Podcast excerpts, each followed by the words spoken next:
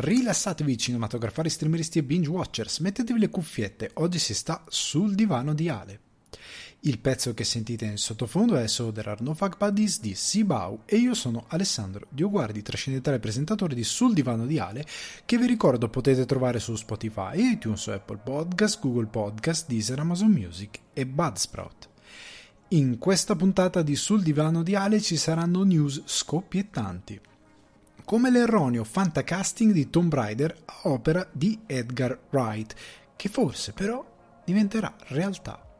Viene da sé che tra una cosa e l'altra parlerò di qualche adattamento videoludico in arrivo, per ricordarvi che, maledizione, ve lo avevo detto? Ma in particolar modo vi porterò un ricco approfondimento sulla frenesia cancellatoria di HBO Max e del suo nuovo CEO, ovvero CEO di Warner Bros. Discovery, deciso a ribaltare i piani di DC Film. In coda, come sempre, le mirabolanti recensioni e spaccato tra televisione e poltrone del cinema vi parlo di Pam and Tommy, la seconda stagione di Only Murders in the Building, Day Shift e Bullet Train. Chiacchiere, domande e argomenti frizzantini vi aspettano in questa puntata di Sul divano di Ale. Ragazzi, bentornati o bentrovati sul divano di Ale. Siamo nel nostro spazio canonico, una puntata che avrà una eh, durata probabilmente anche abbastanza importante considerando il numero di recensioni, tante piccole cose che ci sono in questa puntata, tanti argomenti belli croccantini, siamo ritornati nel nostro spazio perché io ho pensato questa data, ve ne avevo già parlato in passato perché ho detto torniamo tutti dalle vacanze, siamo tutti tornati dalle vacanze, chi sta tornando tra qualche giorno è settembre per traghettare questo agosto e questo settembre è un periodo molto strano, magari li, li, aiuto, faccio del supporto morale e nel frattempo riprendiamo a carburare per la stagione che finalmente l'estate è bella, eh? è molto bella l'estate, è molto molto molto bella. Agosto è un mese bellissimo, si fanno le vacanze, si vanno a mangiare le granite, le brioche, si va al mare, ci si fanno dei selfie che fanno tutti perché ormai anche i selfie hanno uno standard in, in questo bellissimo presente dove siamo tutti unici e speciali però facciamo tutti esattamente le stesse cose come si è fatto da sempre. Non è che una novità non è che prima non si faceva si fa ancora. Solo che c'è questa illusione questa follia collettiva di essere totalmente originali ma si segue tutti uno schemino. Questa cosa dello schemino ritornerà in futuro. Comunque detto facciamo diamo, diamo del sollievo diamo del sollievo, rientriamo, ripartiamo con questa bellissima stagione, ripartono i film, ripartono i film croccanti, eh, ripartono gli eventi, tra poco c'è Venezia, eh, insomma c'è tanta roba che finalmente deve riprendere, io non vedo l'ora di entrare nel vivo. Io cosa ho fatto per le vacanze? Alcuni di voi che mi ha seguito sull'account Alessandro Descordi Guardi saprà che ho riposato, sono stato in Sicilia, c'è anche una cosa della quale parlerò prossimamente magari in un contenuto dedicato, eh, ci sono c'è stato, mi sono scoppiato Seinfeld. Seinfeld l'ho scoppiato, l'ho finito e ca- causerà tutto uno studio. Ho postato alcune cose su Instagram. Qualcuno, chi mi segue avrà già letto qualcosa. Sto continuando a studiare delle cose. Arriverà un contenuto per Cinefax, arriverà un contenuto sul divano che sia eh, per il canale YouTube o il podcast. Ancora sto studiando perché c'è Betamax.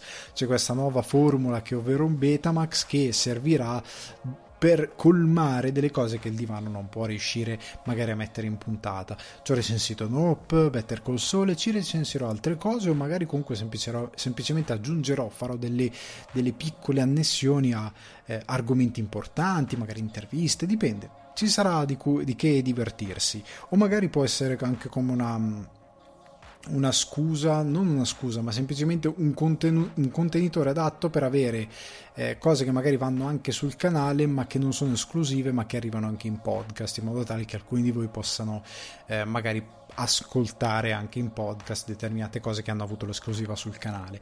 Comunque è un format ehm, errante che, che subirà che troverà una propria dimensione, come ha fatto Seinfeld. Comunque ve ne parlerò, non vedo l'ora perché è davvero una cosa molto importante quella di Seinfeld, perché vi ucciderà delle certezze come ha fatto con me ed è importante anche per quello che sta succedendo a oggi negli ultimi anni, soprattutto in Italia, eh, nel mondo dello spettacolo e per quanto riguarda la stand-up comedy, la diffusione della stand-up comedy, anche da noi c'è tanto veramente da dire. Comunque mi sono scoppiato Seinfeld, l'ho visto tutti i giorni, tutto il giorno, anche di notte, a qualsiasi orario, e, e mi sono divertito come i pazzi. Ehm, tra l'altro, tra le, le, tante cose che ho fatto, io sì, sono stato in vacanza due settimane, però ho lavoricchiato tante altre cose che devono arrivare durante l'anno e tante novità. Come potete vedere, anche già il format del podcast è un pochettino cambiato e c'è una novità in arrivo che si sta caricando, ovvero che saluterò il Buy Me Coffee. Buy Me Coffee, eh, ho provato questa esperienza, ha servito il suo scopo fin tanto dove doveva servirlo, poi a un certo punto mi sono reso conto che aveva dei limiti e questi limiti riguardano sostanzialmente eh, una piattaforma che offre delle caratteristiche Patreon ma lavorandoci non dà effettivamente quello che dà eh, Patreon non dà la stabilità che dà Patreon nel potervi offrire dei contenuti audio speciali, non dà la stabilità che dà Patreon nell'offrirvi eh, i contenuti video, che comunque chi ha il, la colazione da re, ho visto che non hai visto i video, ma i video sono usciti, deve uscire anche quello di agosto tra poco, i, video esclu- i contenuti esclusivi che offro a chi prende il tier da eh, 10 euro dalla colazione da re, arrivano i contenuti esclusivi, però in, con Patreon li avete in una forma eh, migliore, che po- potete usufruirne in modo migliore. Tante, tante, tante cose sono eh, a migliore usufrutto. Ecco, per voi che siete utenza, sono migliori per me come creator da gestire. Ho visto che il livello è ben diverso e quindi è stato un po' un errore affidarmi al Buy Me a Coffee. Ehm, e però si rimedia in corsa. Faccio un, alcuni di voi che ho visto che hanno fatto l'annuale. Ragazzi, voi che avete fatto l'annuale, continuerò a tenere il Buy Me Coffee attivo per voi, cioè nel senso che sfortunatamente non c'è possibilità, ho cercato sulle eh, FAQ di Patreon, non c'è possibilità per dire ok, sto entrando nel Patreon, voglio regalare dei pacchetti, non posso regalare dei pacchetti, cioè nel senso quello che io avrei fatto sarebbe stato ok, voi mi avete dato un annuale, vi regalo il pacchetto per l'annuale, non me ne frega niente se c'è qualche mese in più, qualche mese in meno, va bene così, non è importante, vi regalo un pacchetto per tot tempo in modo tale che migrate. Non c'è questa possibilità sfortunatamente, non c'è un modo che abbia senso per fare questa cosa, quindi per evitare casini particolari, in modo molto leggiadro, io gestirò entrambi i profili, che comunque non è un, gra- un gravoso sbattimento, è molto semplice, e per chi ha fatto l'annuale continuerà a ricevere contenuti su quella piattaforma senza dover giustamente eh, dover fare un altro, cioè or- ormai avete già fatto la vostra, la vostra parte, quindi è giusto che riceviate i vostri contenuti. Per quanto riguarda poi ovviamente quando vi finirà l'anno, ragazzi, se volete rinnovare, rinnovate sul Patreon, se non volete rinnovare, non rinnovate. Cioè, come mi sembra chiaro, io specifico perché eh, spe- ci tengo a essere super chiaro. Per chi ha fatto il mensile, ovviamente, ragazzi, quando vi scade il mensile, non lo rinnovate più, passate al Patreon. Quindi gestitevela come vi pare. Ma chi ha fatto l'annuale non si preoccupi che i contenuti non scompariranno, cioè continuerete a ricevere quello per cui avete dato il vostro supporto. Quindi ragazzi, non vi preoccupate, rimane attivo, non verrà spammato, non verrà pubblicizzato perché è un supporto fantasma, eh, però ecco, rimane sempre lì. E, ehm, durante l'estate cosa posso dire? Cosa è successo? Mi sono innamorato di Svevo Moltrasio non ne avevo idea di chi fosse z- zero e mi sarebbe tornato utile come personaggio perché abbiamo avuto in comune questa esperienza eh, di andare all'estero anche se abbiamo avuto due percorsi totalmente diversi lui per qualche ragione ha scelto la Francia e capisco che lui avendo studiato magari al DAMS magari a, la Francia gli sembrava più nelle sue corde per qualche ragione. Non lo so eh, per qualche motivo l'ha trovato più calzante andare in Francia eh, però ecco lui ha fatto una web series ha fatto una cosa che tipo io non, io non avrei mai fatto la web series eh, del, del, dello stare in Irlanda ho pensato ad altri contenuti ma erano diametralmente opposti erano delle cose completamente diverse.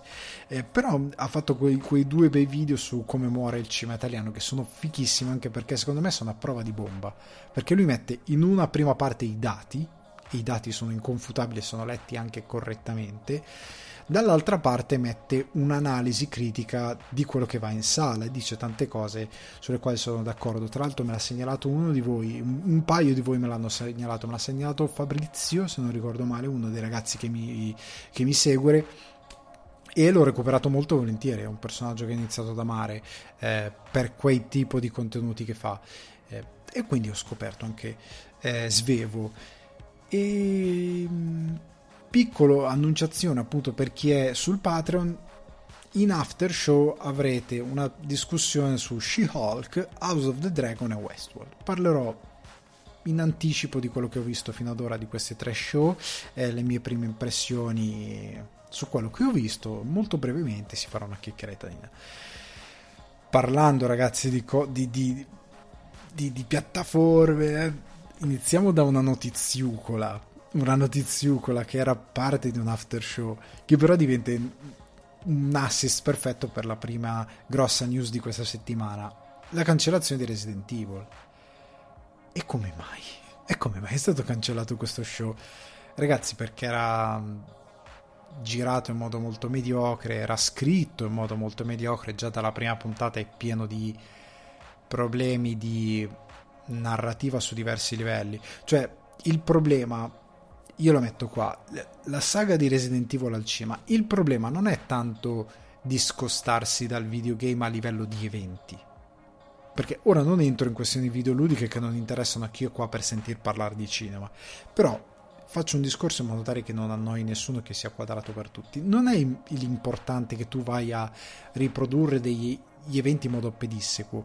Con una saga come Resident Evil che è abbastanza vegliarda, per certi versi, soprattutto a livello narrativo, e che vive molto di lore, di, di narrazione in diretta. La trama in sé per sé è molto facile, molto eh, lineare, super semplice, anche molto poco, è molto povera Tant'è che hanno fatto quel film del, che ho recensito qualche mese fa, che è un disastro per tante altre ragioni, che le ragioni sono sempre non saper scrivere bene una sceneggiatura, non imbroccare i personaggi, non imbroccare il ritmo del film, non imbroccare le scene d'azione, non imbroccare niente sostanzialmente.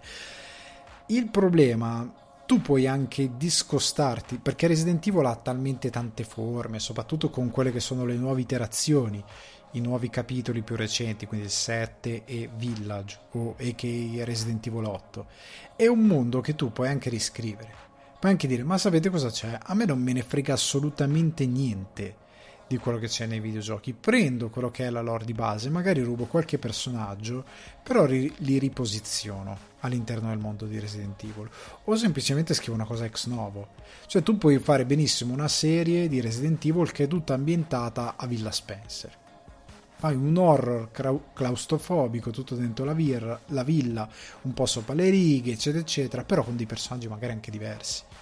O un, una serie che ti si spacca, un po' come l'idea del film, tra Villa Spencer e gli eventi di Raccoon City.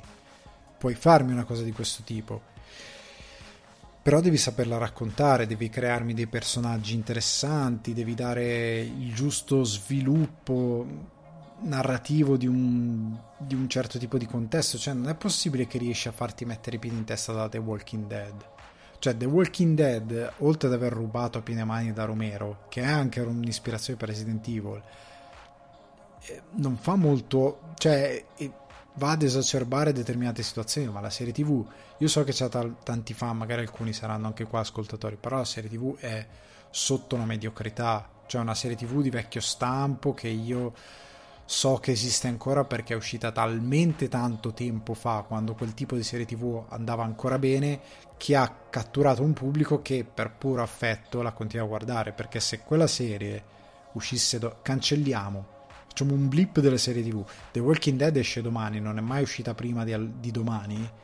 Ragazzi, nessuno la guarda quella roba lì. O comunque la guarda un pubblico molto risicato. Tutti quelli che continuano a guardarla per affetto oggi non la guarderebbero. La dropperebbero immediatamente perché sono abituati da uno standard seriale molto più alto. E Resident Evil di Netflix il discorso era questo, tu puoi anche farmi una narrativa diversa, però quantomeno quando io ho visto quella cosa iniziale col vermone gigante che tanti hanno detto io non capisco i fan dei videogame, cioè soprattutto o meglio credo che siano dei poser, perché come si fa a dire io ho visto delle cose in giro andando su gente anche molto seguita che scrive ah gli animali giganti sono proprio la Resident Evil, sì tutto il primo Resident Evil è animali giganti, squali, scolopendre, eh, ragni, roba che faceva schifo, mi ricordo, roba disgustosa, tutto il primo Resident Evil, tutti anche quelli successivi. Eh, sì, gli animali giganti modificati dal virus sono la base dei mostri di Resident Evil a parte gli zombie. Quindi sì, quell'idea lì poteva starmi anche bene, un po' meno gli zombie che corrono, perché vanno a vanificare un po' l'idea di dove è partito Resident Evil, però puoi anche riscrivermelo volendo, puoi fare che diventano degli infetti, ok? Cambiamo, andiamo verso 24 giorni dopo, va benissimo, però devi rendermelo interessante. E questo è il punto, e lì non è riuscito, quindi l'hanno cancellata, ma sarà che un'immondizia?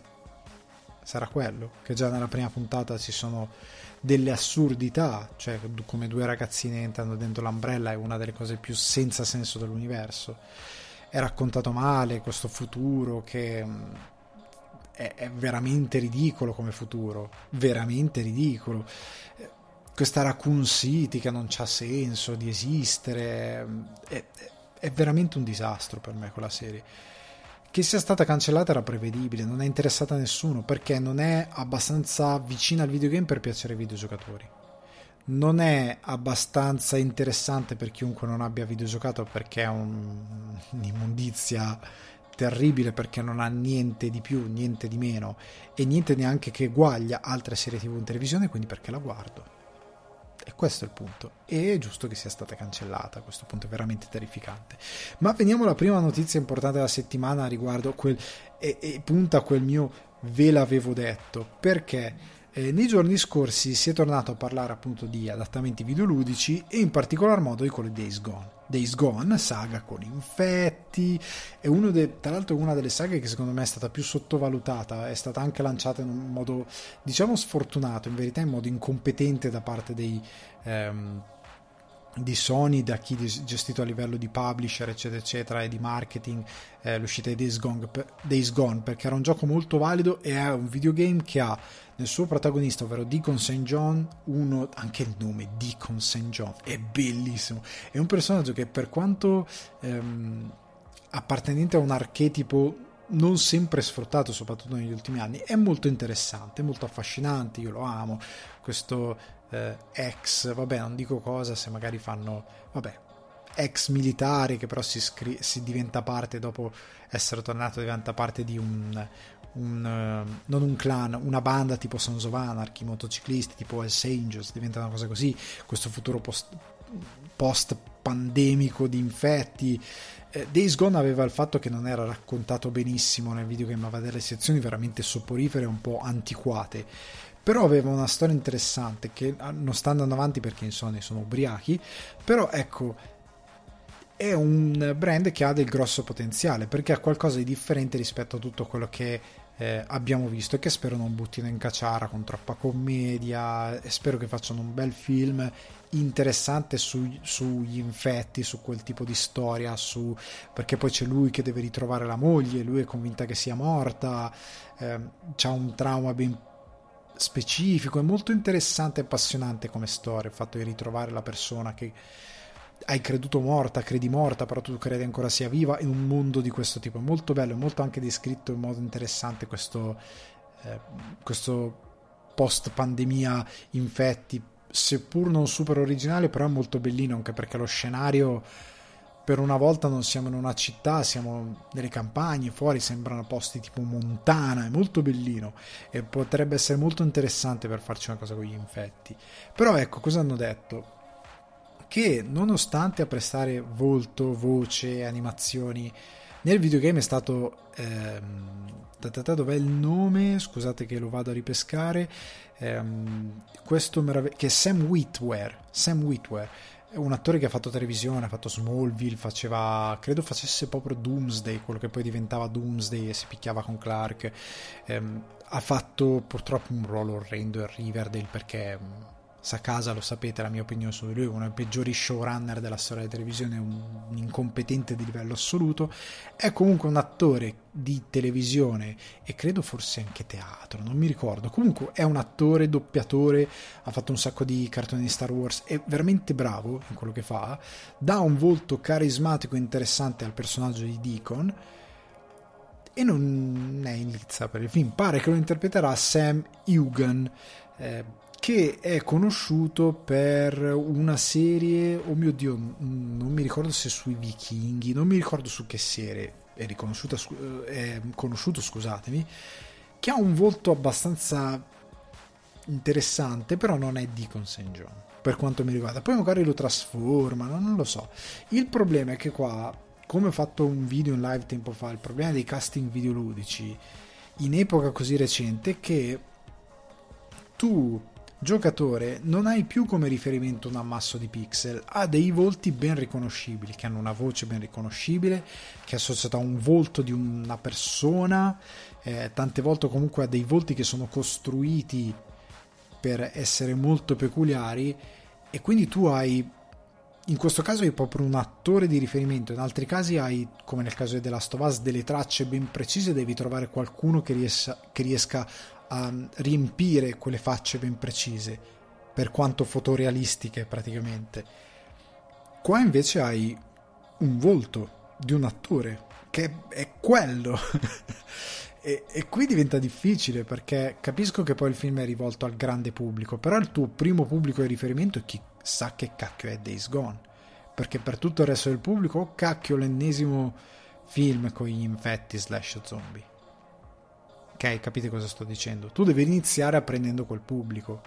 Poi ripeto, non dubito che questo Sam Hugan sia in grado di fare un buon Deacon St. John, però rimangono dei dubbi a monte, perché io, fan di Days Gone, guardo Sam, guardo Deacon, guardo l'altro Sam che è Whitwer e dico, eh? Che di cavolo sta succedendo? E quindi, e quindi ci rimango un po' male. Comunque, sempre nella questione di adattamenti videoludici, Tomb Raider. Allora, cosa è successo? Edgar Wright gli capita questa copertina di Movie Maker Magazine con la foto di Audrey Plaza, Aubrey, scusate, Plaza, nel prossimo film che è Emily the Criminal. E lui manda un messaggio a Aubrey Plaza, con la quale aveva lavorato in Scott Pilgrim vs. The World, e le scrive complimenti per il casting in Tomb Raider, perché lei nella copertina aveva la eh, la canottiera grigia di Lara Croft. E lei risponde: Guarda, non so di cosa tu stia parlando, era Emily the Criminal. E quindi viene fatta sta gaffa incredibile che poi è stata riportata da, dalla Plaza in un talk show. Però nel frattempo Edgar Wright, che mi pare ha postato forse qualcosa anche su Twitter, fa questa specie di gaff e diventa un fantacasting involontario. E io Aubrey Plaza ce la vedo bene come Lara Croft sempre parlando di volti perché io onestamente eh, la Vikander non ce l'ho vista troppissimo come Lara. Eh, non, secondo me non ci c'entrava molto. Eh, Aubrey Plaza che ora deve ess- deve, ha recitato in un film di Guy Ritchie Operation Fortune che se, lei dovrebbe essere una sorta di 007 al femminile più o meno per descrivere a grandi linee il personaggio, però ecco, è un'ottima attrice, ha una faccia giusta, secondo me potrebbe funzionare per fare Lara Croft che è stata ormai ridisegnata non più per essere una fotomodella per attirare i videogiocatori di un'altra epoca, ma per essere un'avventuriera come si deve. E quindi è una cosa molto interessante che può succedere. Tra l'altro c'è questa cosa che MGM ha restituito i diritti di Tomb Raider a Ground King e GK Films, che erano i detentori dell'IP eh, precedentemente. Li ha restituiti dopo averli avuti in mano per nove anni, aver fatto il primo Tomb Raider con la Vikander e poi aver droppato il sequel perché non se n'è fatto niente. A quanto pare è, è stata mh, registrata a Hollywood una feeding frenzy, quindi una frenesia piuttosto accesa, per acquisire la proprietà intellettuale da parte di streamer e studios di diversa natura. Quindi, come vi dicevo, eh, questa cosa dei videogiochi sta tornando molto forte, considerando anche tante cose in produzione, tante cose che hanno funzionato. Eh, poi io credo che The Last of Us sarà fondamentale. Cosa da dire altro? Se non che finalmente Bioshock, come era stato annunciato, produzione Netflix, ha trovato il regista che è Francis Lawrence, che ha girato Constantine, Io sono leggenda, Hunger Games, il secondo e gli ultimi due, e deve girare o sta girando o ha già girato, credo fosse in produzione quest'estate o l'estate scorsa, il prequel di Hunger Games che stanno facendo un prequel e ha anche girato Red Sparrow e qualche altro film. Alla sceneggiatura c'è Michael Green che sfortunatamente ha sul curriculum Green Lantern, però anche sul curriculum Logan, Blade Runner 2049, sfortunatamente Jungle Cruise, Assassino sull'Oriente Express Richiamo della Foresta Assassino sul Nilo. Quindi è uno sceneggiatore che si spacca da opere buone e opere molto poco buone, che probabilmente non dipendono in toto dalla sua scrittura, ma anche, oddio, dipendono anche dalla sua scrittura, però dipendono anche da un certo tipo di regia poco assennata. Forse quando il materiale di partenza non è particolarmente non saprei dire ispirato finisce molto male però sta di fatto che speriamo ne venga fuori qualcosa di buono, perché Bioshock ha un grande materiale di partenza. Il progetto di Verbischi di tanti anni fa fu cassato dalle produzioni perché era vietato ai minori e ad alto budget e le produzioni erano convinte che un film vietato ai minori, alto budget, tratto da un videogame, con la loro idea di videogame come opera per bambini, perché questo secondo me è il pensiero che gli è passato per la testa, non sarebbe mai andato e quindi l'hanno cassato. Nonostante gli sforzi di Verbischi di dirlo giriamolo in Polonia, costruiamo lì set, ci costa meno, non è servito a nulla. Queste due cose hanno affossato per fortuna poi è arrivato appunto Logan che ha dimostrato che anche opere tratte da ehm, intrattenimento pop di larga scala non deve essere per forza per tutti per avere successo ma può, ess- può essere anche eh, Peggy, eh, no, ehm, rated R, come dicono negli Stati Uniti, da noi vietato ai minori.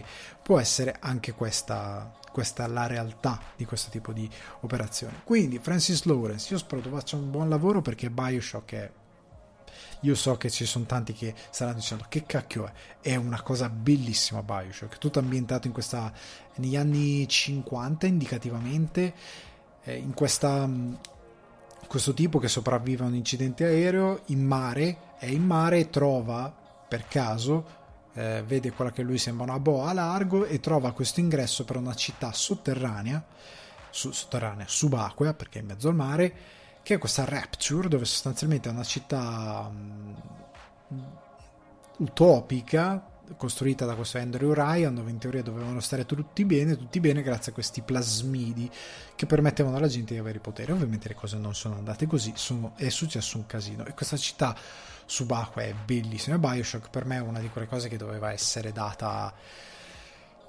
a un regista, a uno sceneggiatore con la fantasia per farle. Cioè, forse del Toro è uno che poteva adattare un Bioshock, però non lo so, non lo so, sono tanti... Cioè, serviva qualcuno anche che capisse la materia prima è anche quello il punto, serve qualcuno che entri sotto pelle di certe opere, che lavori bene. Oddio, loro stanno lavorando con la produzione, con i developer, con la casa di sviluppo e il publisher del titolo, però non è uguale che lavorare con un autore che sa cinematograficamente come trasporre un'opera di un certo tipo e poi anche dei messaggi molto contro tutto quello che è un po' il sistema USA perché si parla appunto di una civiltà um, utopistica, si parla di un, contro un certo tipo di capitalismo, contro un certo tipo di società. Um, non so, anche religione, è, un gioco che ha dei messaggi molto interessanti e molto maturi. Non so quanto possa essere trasposto come si deve perché Hollywood ha la ten- tendenza a edulcorare molto le cose, a trasformarle in spettacolo, a banalizzare tanti concetti perché ha paura che lo spettatore che va a vedere film di grande intrattenimento si distragga, quando in verità è sempre stato un po' il contrario. Cioè, il film di grande intrattenimento può avere al suo interno grandi messaggi e divertire tantissimo il pubblico allo stesso tempo. È, è, è una regola che i produttori hanno deciso arbitrariamente certe volte, eh? proprio arbitrariamente su dei manuali di di produzione che sono stati diffusi nelle scuole e che non hanno alcun senso tante volte, è una cosa senza senso. Parlando di cose senza senso, arriviamo alla notizia principale, a questa disamina che andrò a fare oggi, ovvero i cancellamenti in casa HBO Max, ovvero Warner Discovery, ormai questo merge che c'è stato e che ha portato David Zaslav, credo si pronunci Zaslav, a diventare il CEO di questa nuova compagnia Warner Bros. Discovery. Allora, in breve, ehm, tutto è partito dalla cancellazione di Batgirl, che è una cosa che terrò dopo perché c'è un discorso abbastanza ampio da fare. Ma a cascata, dopo quel primo, quella prima avvisaglia, quel, quel lampo improvviso nella notte, sono arrivati licenziamenti della, visione, della divisione unscript, cioè licenziamenti di chiunque curi reality e tutto quello che è quella divisione che portava molto a quanto pare che dava molto lavoro ma portava anche eh, molto interesse a quanto sembra a HBO Max anche se i buon Zaslav sembrano averlo ritenuto una divisione necessaria per effettivamente è abbastanza redditizia per poter ehm, dare qualcosa alla piattaforma e quindi tagliato in Europa sono state cambiate le politiche per gli original e quindi sono state licenziate una trentina di persone sono stati rimossi molti contenuti originali, ma anche contenuti acquisiti con accordi con terze parti. Eh, Vinyl, la serie di Scorsese, Aquaman King of Atlantis, che è quel cartone che era una sorta di prequel che poi portava al sequel di, eh, del film. È tra l'altro prodotto da eh, lo stesso regista e in parte forse anche scritto. È An American Pickle di Seth Rogen acquisito e tolto dalla piattaforma. I contenuti esclusivi di Sesame Street è stato tolto tutto quello che è per bambini, via. Rimosse, che è una cosa folle perché i bambini comunque, i genitori che si fanno queste piattaforme, se hanno qualcosa per bambini, gli torna molto utile perché probabilmente gente come me che avrà roba per bambini, se tu togli il contenuto per bambini, io quella piattaforma ce l'ho un po' mozzata perché è molto necessario rimossi i contenuti di Cartoon Network. Cartoon Network aveva un agreement con Warner e i suoi contenuti sono stati in gran parte o forse in toto rimossi dalla piattaforma e questo ha lasciato Cartoon Network un po' e come? Quando è successo? Da dove arriva questa cosa? E il progetto di Bruce Timm, tanto atteso, Batman Caped Crusader, è stato axed, quindi accettato, quindi cancellato. Eh, è stato cancellato per HBO Max, però la produzione dei sei episodi è comunque in corso. Questa è una mossa che mi ha destabilizzato molto, per il semplice fatto che, oltre a tutto quanto detto poco sopra, i moltissimi film, parti della piattaforma, con accordi che sono stati tolti dal catalogo e che, che tolgono potenziale a quanto è stato comunicato da Warner perché secondo loro non portavano eh, quel valore aggiunto necessario alla piattaforma, anche se ripeto, i contenuti per bambini sono fondamentali. Cioè adesso che ho anche un bambino sono fondamentali per la piattaforma e ti, e, e ti danno dimensione di dire questa cosa la tengo o no. Anche quello perché non sono solo per te più i contenuti, sono anche per i più piccoli e sono fondamentali. Batman Cape Crusader, ragazzi, ehm, oltre al fatto che Cartoon Network non ha solo roba per bambini, ma c'è roba anche per adulti che può essere interessante. Comunque, Batman King Crusader di Bruce Timm era il ritorno di Bruce Timm sul suo personaggio, su una delle serie più celebrate di sempre, definita come uno dei miglior Batman di sempre e sono molto d'accordo. Bruce Timm finalmente può spingere il pedale dove prima non si poteva fare, con un'idea fantastica, con Matt Reeves a bordo, JJ Abrams pure a bordo. Eh, con un'idea di dare questa nuova immagine a Batman che sia più in linea col nuovo corso del personaggio una cosa celebratissima, Bruce Timm, la sua serie è celebratissima, uno stile tutti hypati e tu la cancelli. Tu la cancelli vuol dire che tutto il pubblico che aveva idea di farsi HBO Max anche solo per una serie di contenuti non se lo farà più. Perché ora c'è una guerra tra Netflix, eh, Apple TV Plus e altri che dicono: no, no, ve lo, ve lo portiamo noi.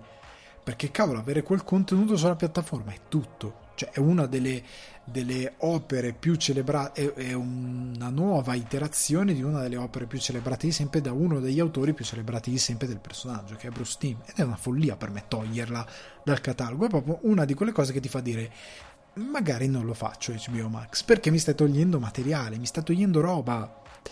E, ehm, inoltre è stato detto che sostanzialmente il motivo per cui tanti prodotti sono stati cancellati anche per una questione di volere più qualità e lo posso capire nel caso dei reality, è pieno di reality inutili che sono tutti uguali, capisco, capisco che c'è molto pubblico che lo guarda, però capisco che possa essere un costo per una piattaforma che non vuole sostenere, cioè tra tutte le cose che dobbiamo sostenere, che dobbiamo produrre anche nei paesi dove ci spostiamo, il reality anche no, ok? ma è, è stato anche è venuto fuori che sostanzialmente tutta questa manovra serve anche per eh, sostanzialmente per un discorso di tasse perché pare che il buon Zaslav abbia a oggi o comunque queste settimane eh, scalato dal valore diciamo deducibile in tasse della compagnia 825 milioni di dollari. Di questi 300 erotti eh, sono deducibili. Cioè nel senso che tra questi 825 milioni ci sono già 300 milioni che sono eh, già deducibili dalle tasse, quindi tasse in meno che pagherà Warner eh, sicuramente. Il totale di 825 è un valore in meno che ha la compagnia che quindi eh, gli porterà a pagare meno tasse perché ha un valore di produzione inferiore, ma i 300 sono già ehm, de- scalabili dalle tasse, è già un valore che è scalabile già dalle tasse ed è il motivo anche per cui eh, Batgirl è stato cancellato. Oltre al fatto che è stato detto che il film non aveva una qualità tale, ok, da andare al cinema e sulla piattaforma non vogliono film che non abbiano una qualità tale da andare al cinema. Deve essere tutto di altissimo livello. Ora, veniamo dopo Batgirl, ma veniamo alla questione in generale. Io ho idea mi sono fatto un'idea perché su queste cose è facile, come hanno fatto tanti, gridare ah vergogna, Zaslav, vergogna, ok, io capisco anche chi è impegnato, è una brutta cosa quella che sta succedendo e io sto cercando di capire il perché, perché c'è sempre una situazione più complessa che ci sfugge.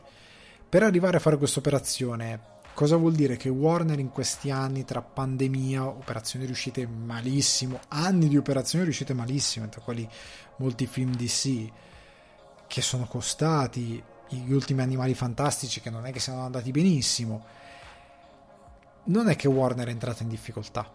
Warner è entrata in difficoltà e con, questa, con questo merger con Discovery, questo nuovo CEO ha detto è una sorta di contabile che sta mettendo a posto la situazione.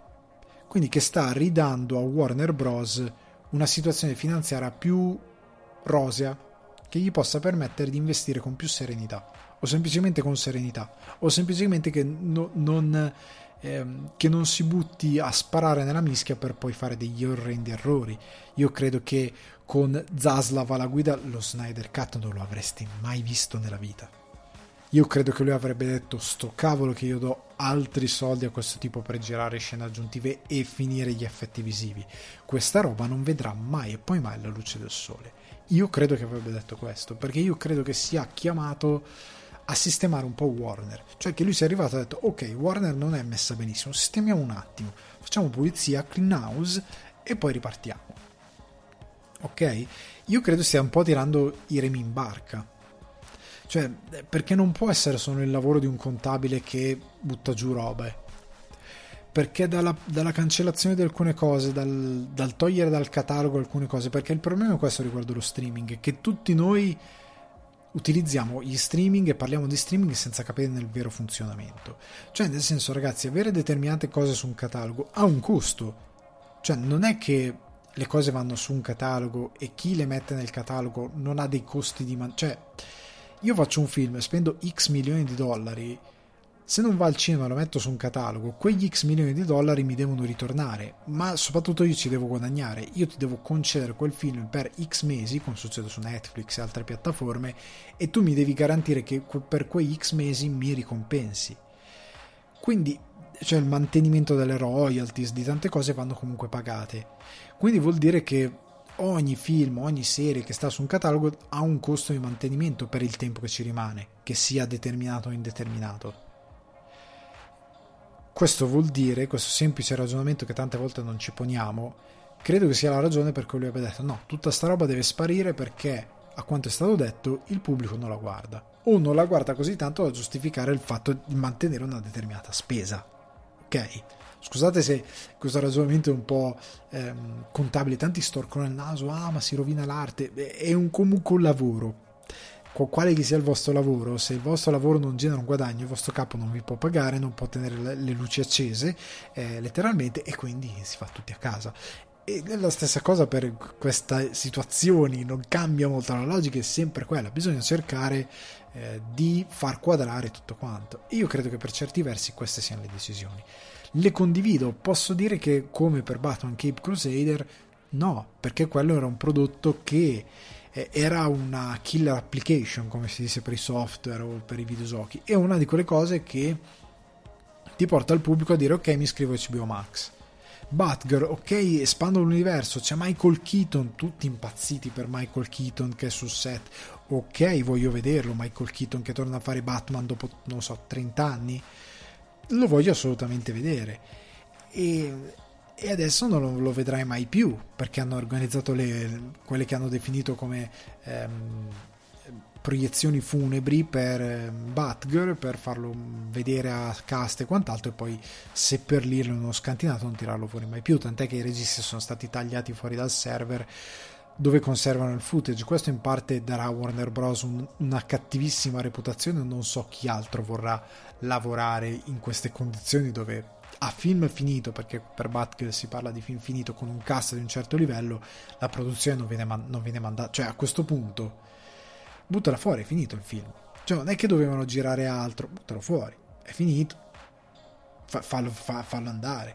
Evidentemente evidentemente hanno deciso che questa era la strada migliore, per quanto io non la condivida e per quanto questo eh, non buttarlo fuori credo che significa per Warner non distribuirlo mai perché i prodotti DC come in questo caso, da quello che ho capito, a meno che, non, perché nel caso di Batman c'è la produzione attiva, non va su HBO Max, ma lo può prendere qualcun altro. In questo caso era già tutto stabilito per i diritti di Warner e quindi se non lo manda Warner non lo manda nessuno. Cioè i diritti sono lì e non li prenderà mai e poi mai nessuno e quindi è finita. Questa è la questione. E ora perché cancellare Batgirl oltre a queste questioni? Secondo me è un po' per distanziarsi per quello che verrà dopo dallo Snyderverse, per quello che vi dirò dopo, perché c'è voglia di dire quella cosa è finita, perché comunque c'era, c'erano determinati richiami come Gordon, eccetera, eccetera, e quindi io credo che loro vogliano distanziarsi dallo Snyderverse. Hanno parlato di qualità prima della mm, quantità, hanno deciso che questo progetto evidentemente anche a livello di timeline e quant'altro era un po' confusionario, non aveva senso tenerlo lì, era una cosa troppo a parte, non era così di qualità. Ok, io ci credo che, che, che ne dicano alcuni addetti ai lavori, Kevin Smith ha già pianto, io Kevin Smith gli voglio bene, ma a volte lui parla senza cognizione di causa, considerando che lui qualsiasi robaccia viene prodotta dentro un supereroe, a lui a volte piace e dice è bellissimo, non è vero, che Smith è orrendo quel film, però lui continua a sostenere certe cose. Ora, eh, io non escludo che questo film sia inguardabile. I due registi non mi hanno ispirato, se non ricordo male hanno diretto un episodio di Moon Knight, se non mi ricordo sono quelli di Bad Boys for Life e non erano robe dirette bene. Mm? Non erano robe notevoli, quindi che questo film potesse essere un'immondizia è probabile, ok? Non è da escludere. La stessa cosa, una questione di proteggere il brand DC. Il brand DC è stato enormemente danneggiato da lo Snyderverse, da tante operazioni e continua a esserlo in certi casi. Se non fosse stato per Bat- The Batman, eh, che e per Joker, credo che la situazione sarebbe peggiore infinitamente. E io credo che questo sia il piano. Questa è stata l'idea, è stata sentite. Togliamo sta roba, non la voglio vedere, non voglio che la gente inizi, ah ma ritornerà. No, non ritornerà, questa cosa non c'è, è morta, non la voglio più rivedere, facciamo piazza pulita e andiamo in una direzione ben precisa. Ok? E la direzione è ben precisa, cosa vuol dire? Che da un lato ehm, la cancellazione di altri show orribili tratti da DC, parlando sempre di proteggere il brand, è molto capibile, nel senso che hanno cancellato Flash dopo nove stagioni. Flash andava cancellato già alla seconda stagione, perché aveva dei problemi di scrittura, era, era indegno sotto molti punti di vista. L'Arrowverse, come lo chiamano, per quanto abbiano fatto delle cose, hanno fatto Crisi sulle Terre Infinite, hanno fatto tante cose, ma è orribile tutto quello che si vede. È una televisione vecchia, una televisione fatta male, frettolosamente, scritta come viene. E, e l'animazione di sì a volte è orribile. Cioè, io li guardo tanti film di sì, di Batman, ma sono veramente inguardabili alcuni. Sono scritti male, sono trasposti a fumetti che sono scritti meravigliosamente, i cartoni fanno schifo. Sono animati male, sono animati con pressapochismo a volte, con mancanza di dettagli, eh, con un'incuria assoluta. Sono degli investimenti che secondo me non hanno molto senso. Quindi dissi che debba ristrutturarsi su tante cose nella sua divisione filmica di intrattenimento. Sì, tanto perché siamo in una situazione odierna dove il livello è molto molto molto molto più alto e si deve fare i conti con questo livello molto più alto e che tanta roba venga distrutta e cancellata ha senso per me ok però da questo punto io dico ok fate le cose per bene se fate un cartone animato film deve essere fatto bene con gente che scrive bene, con gente che anima bene. Non mi interessa quanto ci mettete, ma deve essere una cosa che non deve essere un cioccolatino per lo straight to video, che sia Blu-ray o che sia noleggio sulle piattaforme o che sia su HBO Max. Deve essere una cosa che ci puoi vincere potenzialmente l'Oscar come ha fatto Spider-Man con Into the Spider-Verse, nuovo universo. Deve essere una cosa di quel tipo che porta la gente al cinema. Ok? un Batman animato, un Crisi sulle Terre Infinite animato, ma fatto bene per il cinema, i tempi sono maturi, si può fare. Ok? Anche un Superman, piuttosto che fare il live action che abbiamo capito che non ci riusciremo mai, animato può essere più interessante, piuttosto che l'ennesimo live action. Ok? I tempi sono molto molto maturi per fare ciò. Allo stesso tempo parliamo un attimino di um, The Flash. Ok? Anzi, no, prima di arrivare su The Flash, una cosa su Batgirl. L'altro motivo per cui lo reputo un po' follia è che nel film, oltre a Keaton, c'è anche Brendan Fraser, che ultimamente è ritornato beh, e il pubblico gli vuole tanto bene. E, eh. Comunque, The Flash. The Flash finalmente è finita la telenovela di Miller che era in fuga, manco fosse Jesse James. Allora, due cose sulla questione The Flash. Uno, io non sopporto più il sistema Hollywood su queste cose. Cioè, un sistema palesemente rotto. Cioè, che Ezra Miller fosse un, probabilmente poco bilanciato di testa, io credo che Hollywood lo sapessero tutti.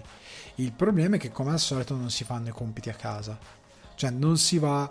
Eh, come fa James Gunn che prima di lavorare con qualcuno chiede in giro: Ma questo qua è uno che è piacevole, si può lavorare sul set o è uno che mi deve anche rovinare la vita lavorando? Questa cosa si fa non per essere discriminatori, ok?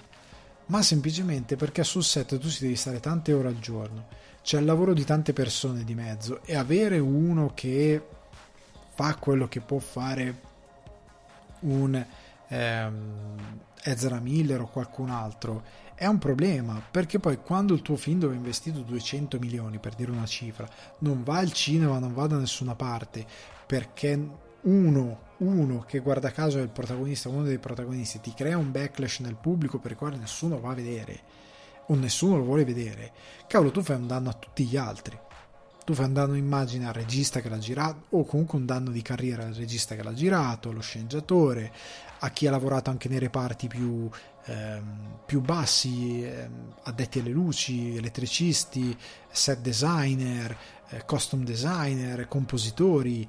Eh, fai un danno VFX artist, fai un danno a catena a un sacco di gente che non ha nulla a che vedere con quella cosa. Ma al di là di questo, iniziamo un attimino a tenere in considerazione di lavorare con delle persone, cioè in un qualsiasi posto di lavoro, se tu hai una condotta indegna, a un certo punto qualcuno ti manderà via. Ok? In una situazione ideale. Deve essere così anche in una situazione dove, ragazzi, questa gente è strapagata. Ezra Miller non è che lo pagano con il salario di uno che non lo so, che vende auto usate, uno che verrà pagato un sacco di soldi, ho detto un mestiere a caso. Eh, e quindi, ragazzi, tuteliamo un attimino l'ambiente. E questa cosa, questo modo di Hollywood di dire, oh mio Dio, era un mostro, ma tu ci hai lavorato fino a ieri, lo, avrai saputo. Sono dieci anni che ci lavori insieme, qualcuno ne avrà fatto parola che non stava troppo bene. Perché queste cose si sanno nell'ambiente, come si sapevano altre cose che poi tutti, eh, non ho fatto niente. E non ho fatto niente, sei un vigliacchino anche tu, eh? Amico mio. Comunque The Flash io credo che alla fine lo vedremo al cinema. Perché si è giocata la carta che non dubito essere vera, della malattia mentale. Miller ha detto ho dei problemi, vado in cura perché ho gravi problemi. Va benissimo, va benissimo. È un tema molto sensibile, ci stiamo lavorando tutti su queste cose ed è molto giusto che ci si lavori tutti. Eh, sta di fatto che questa situazione potrebbe aiutare il film ad andare al cinema. Lui si è incontrato con i vertici di Warner, a quanto pare l'incontro è stato positivo. Io credo che alla fine il film andrà nelle sale perché al di là di tutto Miller non è che abbia costruito tutto questo grande rapporto con il pubblico come Flash. Lo, forse avrà occasione di farlo finalmente con questo film, forse. E comunque non si esclude che possa avere una redenzione alla Robert Downey Jr. Perché ragazzi, Robert Downey Jr. non è che era un santo è stato arrestato, è finito in galera, ha fatto le peggio cose. E quindi, per certi versi, non è escluso che questo film vada al cinema e che magari per un Flash 2 si, si pensi a un altro Flash, o che magari alla fine quello che circonda Miller non è così grave, si lavora, faccio, si fa un certo percorso e magari ne viene fuori a testa alta, diciamo per così dire. Io credo che lo vedremo al cinema perché tutti vogliono vedere Flash per Keaton, molto tranquillamente, per anche il Batfleck che pare che ritornerà e per vedere questi personaggi. C'è anche la Supergirl dell'altro universo. Comunque, io credo che alla fine lo vedremo. Uscirà al cinema. Se non dovesse uscire al cinema da nessuna parte, sarebbe il film più maledetto de- di DCDC. Veramente una fortuna quei film. Direi sfortunatissimo ai film dei suoi supereroi. O lavorano molto male, che è, che è la, la spiegazione più quadrata da poter dare. Comunque, a fronte di tutto ciò, quanto avevo anticipato prima, cos'è? Che eh, il CEO ha annunciato che quello che vuole fare con DC Film è una struttura molto simile a quella di Alan Horn e Bob Iger messa insieme con Kevin Feige a Disney. Quindi appunto trovare un Kevin Feige che a quanto ha riportato The Hollywood Reporter, mentre registro, è stato identificato come Dan Lin, come il Feige di DC Warner e che sostituirà Walter Amada che è colpito da diverse critiche che da anni ha fatto un gran lavoro a dire la verità con le opere DC Films e quindi dovrebbe essere lui il Feige di DC ora ci sono una serie di problemi da questo punto di vista. Qualora Dan Lin fosse un buon Feige c'è un problema. Il pubblico è stufo del grande piano Marvel. Il pubblico a parte i, i radicalisti, che ci sono dei radicalisti che sono disposti a, non lo so, a, a mettersi del, del, a fare le peggio cose pur di difendere alcuni film indifendibili della Marvel. Però a parte gli integralisti, la maggior parte del pubblico ha perso un pochettino di entusiasmo per il grande disegno Marvel, perché ne incomincia a leggere tutti i difetti che derivano da una gestione che comunque non è così lungimirante per via di una serie di questioni IP e quant'altro che hanno minato la possibilità di avere effettivamente un grande disegno sviluppato come si deve e un sacco anche di difetti congeniti che abbiamo sempre discusso e che non sono riusciti propriamente a risolvere perché al cinema è un po' difficile da risolvere.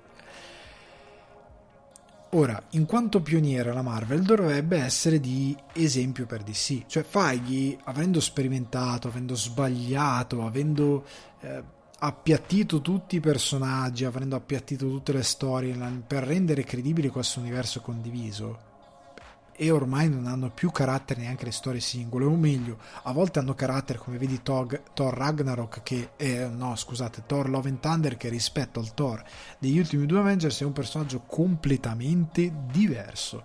Non è che dici si discosta, è un po' più leggero, no, no, è un'altra persona.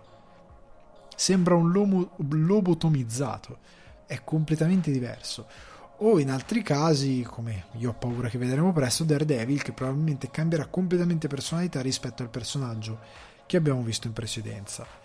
Eh, il pubblico sembra un po' stanco di questa formula, il pubblico sembra un po' stanco di vedere sempre le stesse cose, il pubblico sembra stanco di eiparsi per cose che deve cercare poi su Google, eh, è stufo di seguire troppi prodotti, anche perché se domani un ragazzo vuole seguire tutto l'universo Marvel, si deve guardare serie, film, inizia a essere un po' tanti, e un po' tanti tanti tanti tanti, per capire vari collegamenti e via discorrendo quindi io credo che DC sembrava aver trovato una formula per evitare questa cosa. Universi divisi, Batman nel suo universo, e si fa il Batmanverse, e si fanno le cose sue. Eh, Joker può avere quella sua dimensione, con quei suoi, credo alla fine sarà una trilogia di film, e avere il suo universo e um, Flash può avere le sue avventure. Poteva essere interessante avere questi supereroi diversi con dei toni diversificati ognuno per il suo film, con delle idee autoriali diverse ognuno per il suo film e avere questo tipo di flow, questo tipo di... cioè io sto bene se mi fanno un Batmanverse tra serie tv e um, animazione e i film di Matt Reeves e si fa quello e per dieci anni io mi mangio quello e sono contento così perché per dieci anni ho un universo che riguarda un personaggio ben preciso con dei toni ben precisi e costruiti intorno a quello. Mi va benissimo lo gradisco di più piuttosto che tra qualche anno vedermi Batman che sorride, c'è la carta di credito, come si è fatto in passato perché magari deve fare le battutine insieme a Superman, per dire, o insieme a Green Lantern, interpretato da qualche stand-up comedian. Cioè preferirei o da un nuovo Ryan Reynolds, per quanto voglio bene a Ryan Reynolds, preferirei di no.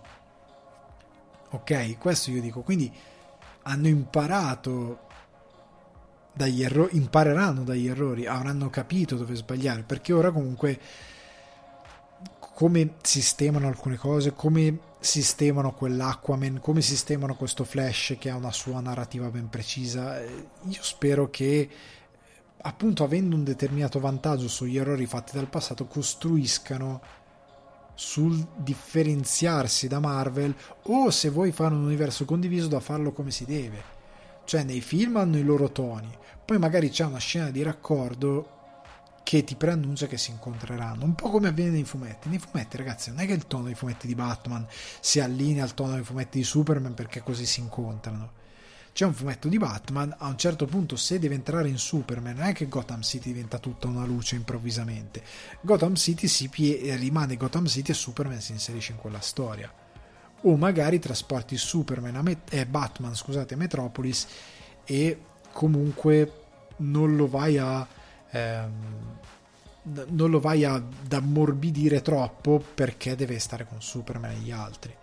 Tutto deve essere confezionato in modo tale che funzioni ma in modo tale che non si stravolga troppo. Cioè le, si crea un ritmo specifico per quell'avventura ma poi quando ognuno torna a casa loro hanno i loro toni con le loro storie le loro cose il problema del cinema è che sfortunatamente quello che fanno to- tanti, giustamente ma anche sbagliando, è dire, eh ma in questo caso perché non arrivano gli Avengers? Perché il suo film è ovvio, come nel fumetto, io se leggo un fumetto di Batman dico, ah ma perché a questo punto non arriva Superman? Cioè se fosse Superman Joker sarebbe già sconfitto. È ovvio che non te la poni questa domanda perché stai leggendo una, una, una storia di Batman e tutto l'universo è dedicato a quel personaggio. E quindi non hai questo dubbio, al cinema sì. A meno che tu non vada a creare delle bolle al, alle quali dai un collegamento comune per un'unica occasione che è un evento ma che non vuole poi dare un'uniformità. È un nuovo esperimento che si può fare rispetto a quello di Marvel.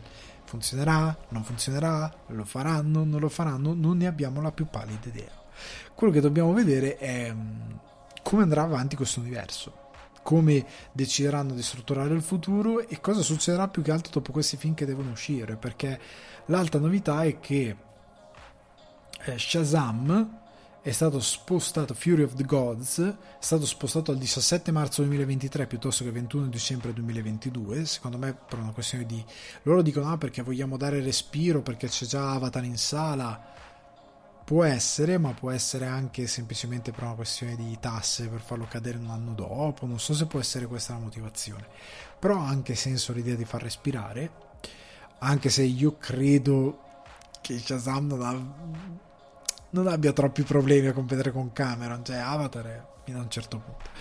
Aquaman and the Last Kingdom, che al posto di dicembre 2023 esce a marzo 2023. Ok? Quindi Shazam ha preso il posto di, di, di Aquaman e Aquaman si è spostato più in là, ok? Vediamo dopo tutti questi film, deve uscire anche Black Adam, eh, cosa faranno e come gestiranno tutta la questione. E ora ragazzi passiamo alle recensioni. E per le recensioni parto da Pam and Tommy. Cast Lily James, Sebastian Stan, Seth Rogen, Nick Offerman e tanti altri, creata da Robert Siegel, The Wrestler, The Founder e molto altro, prodotta dagli stessi Seth Rogen e Evan Goldberg, il suo socio. Di lunga data, basato su un articolo del 2014 di Rolling Stone, Pam and Tommy, The Untold Story of the World's Most Famous Sex Tape, e inizialmente ricordo, doveva esserci a bordo James Franco nei panni di Tommy Lee e a farne anche eh, in parte la regia. Si è parlato dell'incredibile trasformazione di Lily James, che effettivamente per fare Pamela Anderson è stata veramente cambiata, trucco, effetti mm, prostetici, è stata veramente trasformata. Si è parlato di trasformazione di Sebastian Stan. Sebastian Stan è Sebastian Stan cioè, sì, eh, l'unica cosa che ho notato è che parla come... Ah, oddio, eh, Aaron Paul parla come Aaron Paul in Bojack Horseman o quando fa Jesse in Breaking Bad. Yo, parla così. Parla, recita veramente così. Mi ha fatto sp- tutto il tempo. Io sentivo lui parlare e pensavo a Aaron Paul. e ho detto perché non ho preso Aaron Paul a questo punto? Cioè magari ci stava di più, non lo so. Comunque eh, a me sta simpatico Sebastian Stan, trasformatissimo. No, messo i tatuaggi, sì, è smagrito un po', però trasformatissimo no, non mi sembra veramente il caso. Ehm, più Lily James che è effettivamente completamente diversa.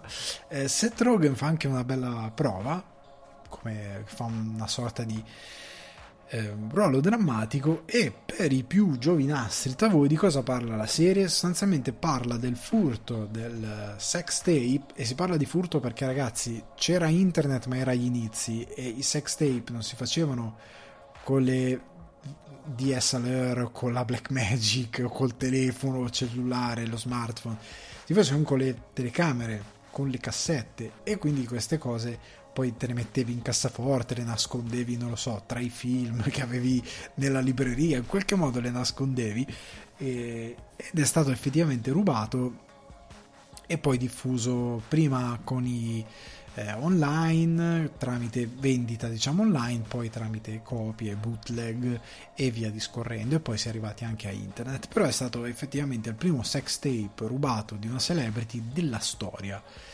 e il primo caso di un sex tape messo alla mercé del pubblico prima che arrivasse internet, cioè prima che internet fosse, cioè sta parlando di anni 90, cioè YouTube mancavano più di 10 anni all'arrivo, cioè c'era il 56k, la qualità video online era ridicola, cioè erano i quadrettoni, eh, era robaccia eh, come a livello tecnologico, però è incredibile come con le VHS, i bootleg, eccetera, eccetera, questa cosa si è diffusa. Io mi ricordo ero bambino, se ne parlava eh, in televisione, cioè, se ne parlava amabilmente in televisione di questo caso.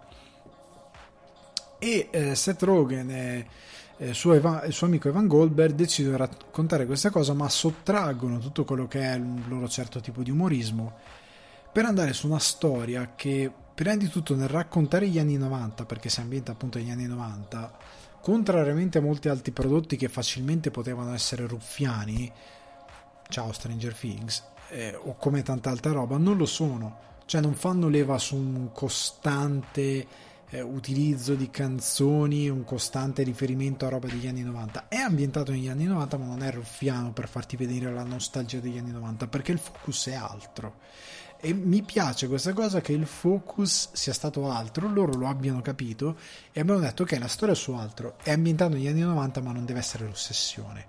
come si faceva una volta, che i film se erano ambientati negli anni 50, per quanto fossero un po' dipinti con ehm, un po' di nostalgia questi anni 50 perfetti, però non erano il focus, il focus è comunque la storia e qua il focus è il sex tape rubato, ok?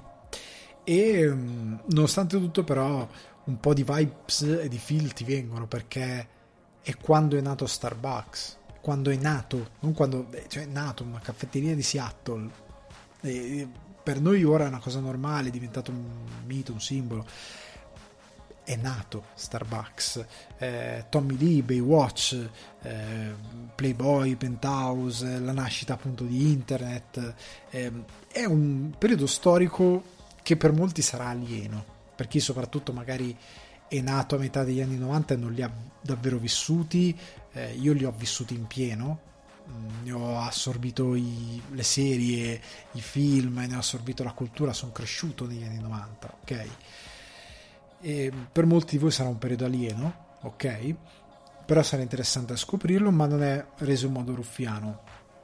L'altro angolo che mi piace molto è, potremmo chiamarlo uomini che odiano le donne, perché le conseguenze di rilasciare il sex tape mettono una luce, un occhio di bue sul personaggio di Pamela Anderson. Perché tema che oggi è molto caldo, però che Pam e Tommy tratta con estrema intelligenza ed è quello che ho gradito di più. Eh, certe idee di femminismo, poi nell'after show alcuni le, le sentiranno quando parlerò di She-Hulk, altri le sentiranno a recensione, altri le hanno lette, ho anticipato sul profilo Instagram certi temi sono, tratta- son trattati con una mancanza di grazia, di intelligenza, di rispetto dell'intelligenza dello spettatore, eh, con un, una compasia di reazionarietà, cioè sono proprio reazionari il modo in cui vengono trattati certi temi, che è diseducativo. Diventa passi dalla parte del torto perché sei troppo eccessivo in quello che vuoi comunicare e sei soprattutto pacchiano in quello che vuoi comunicare e indubbiamente il tuo messaggio lo rovini. In Pam e Tommy la cura del messaggio è molto più intelligente. Cioè è chiaro che loro vogliono, vogliono far passare il fatto che Pamela Anderson, che lei ha detto voglio raccontare la mia versione della storia, secondo me non dovresti perché secondo me loro hanno avuto molto rispetto del tuo personaggio e a mia opinione le hanno reso un gran servizio perché l'hanno reso un personaggio un po' vanesio però molto più intelligente e sensibile su molti punti di vista rispetto a quello che uno si potrebbe immaginare Pamela Anderson per come appunto è anche stata dipinta dalla società e per come si è presentata molte volte. Però ecco, il suo ruolo è quello di una persona che si trova in una società come quella degli anni 90 che per molti versi è ancora oggi un problema, dove la donna in quanto donna è un pezzo di carne. Se posa nuda eh, o anche semplicemente in diciamo déshabillé, non per forza nuda, semplicemente in vestiti succinti, sostanzialmente è come se avesse acconsentito liberamente alla prostituzione. Cioè, questo a un certo punto è un concetto che io credo che l'ho guardato con mia moglie, mia moglie diceva solo a vederlo mi dà nervoso. Perché effettivamente sono dei concetti, dei modi di rivolgersi alla stessa Anderson che sono terribili o come il fatto che in questo mondo quella che è la sua voce, la sua opinione, per quanto saggia sia in alcuni momenti, conta meno di zero. Perché l'uomo cavernicolo alla Tommy Lee, perché Tommy Lee dovrebbe essere un po' più incazzato, perché passa come un cavernicolo che sbatte, che, che fa casino, che, che, che fa cose, che dice parolacce, che è un violento, che è che è una bestia, che è bestia senza cervello e per certi versi lui è la parte peggiore di Pamela Anderson perché è quello che mette in moto la vendetta di un uomo più che comunque sbaglia nella parte del torto ma che fa qualcosa pens- di incredibilmente irresponsabile senza pensare ma Tommy Lee è un agente del caos benefico. In tutto questo ehm, lei non ha voce. La donna non ha voce in questa eh, società. E il suo caso è perfetto per raccontare questa cosa perché la diffusione del sex tape, il problema è anche che l'uomo non è mai colpito tanto quanto lo è dalla donna, per appunto la concezione che ha questa all'interno del nostro presente, del nostro vivere, ancora oggi. Una concezione che è barbara. E quindi Tommy Lee ne passa anche come un grande, cioè per il fatto che lui comunque ha un pene gigante. Eh, lui ne passa come un grande perché siamo veramente ancora su quel, su quel punto, siamo ancora lì fermi. La Henderson no. Era una roba terribile. La stessa cosa ehm, ed è appunto per questa ragione per cui il caso di Pamela Anderson è incredibilmente attuale perché di sex tape rubati, revenge porn, ne abbiamo 2 miliardi. Di casi del genere ne abbiamo avuti anche di cronaca fino a qualche giorno fa ed è un, una cosa sfortunatamente incredibilmente attuale e che ha secondo me un'intelligenza nell'essere raccontato che è interessante. Ok? E che può davvero smuovere perché non è non ti punta il dito. Cioè, tante volte si fa chiasso e si punta il dito, ah, voi uomini. Eh, ed è benefico quel discorso perché non dobbiamo andare oltre quel discorso di casino. Devi far capire a certi. devi educare. Eh, loro la definiscono questo. diventa tutta una sorta di cautionary tale, cioè quindi uno. Ehm, un, racconto di, di, di form, non di formazione, di educazione, che sia educativo, un po' come una favola che ha una morale, diventa quel tipo di racconto che serve a moralizzarti su determinate cose, ma non in modo pedante, ma in modo molto intelligente, perché tu a un certo punto eh, soffri per quello che le sta succedendo, perché tu capisci che lei a volte, in molte situazioni, ha la risposta giusta e tutti la ignorano. Ed è terribile questa cosa. E tutti la ignorano su una cosa che ha conseguenze su di lei, cento volte più che sugli altri. E quindi per questa ragione se non riuscite a passare questi concetti in modo troppo intelligente, eh, tro- troppo tanto intelligente secondo me, in modo giusto secondo me, in una serie che ti comunque ti intrattiene, che ti riesce a raccontare anche una storia d'amore sostanzialmente, che finisce male per quanto grande sia, ma che finisce male, ha anche questo elemento meraviglioso che è Rand, eh, Rand Gauthier, che è il personaggio di mm, Seth Rogen, che è un monito vivente per la narrazione. Perché tanto quanto Tommy Lee è un agente del caos che in parte per come si comporta verso Rand mette in moto questa cosa, dalla stessa parte Rand è una persona totalmente sconsiderata che fa una cosa ed è folle senza pensare alle conseguenze, che è terribile verso una persona che a lui non aveva fatto nulla e poi il bello che eh, viene raccontato, non so quanto di accurato ci sia, ma viene raccontato come un personaggio mistico che crede nel karma, che studia le religioni. Tu dici come non ti sei accorto che quella cosa che stavi facendo era incredibilmente orribile verso una persona che non ti ha fatto nulla? Come non te ne accorgi che la vittima è una persona che non è quella che ti ha fatto del male? Ed è meraviglioso perché è lui e la Henderson sono davvero Tommy Lee e la gente del caos che sta nel mezzo, ma lui e la Henderson sono i due poli opposti che ti danno le che formano questa cautionary tale, che formano questa eh, storia che ti va a insegnare qualcosa. Ok? Ed è molto importante secondo me avere questo tipo di racconto nel nostro contesto di oggi, nel nostro tessuto sociale. Quindi io la consiglio tantissimo perché al di là di quello che può insegnarvi, secondo me è una roba che cavolo, se vai a scuola, piuttosto che proiettarti un video del cacchio e farti avere qualcuno che parla, sarebbe più interessante dire ragazzi a casa guardatevi Pam e Tommy. Perché si vedono una cosa che magari è interessante, però si... c'è anche una morale dietro, cioè che gli fa capire e poi ne discutiamo. Cioè vi guardate una cosa e poi ne discutiamo.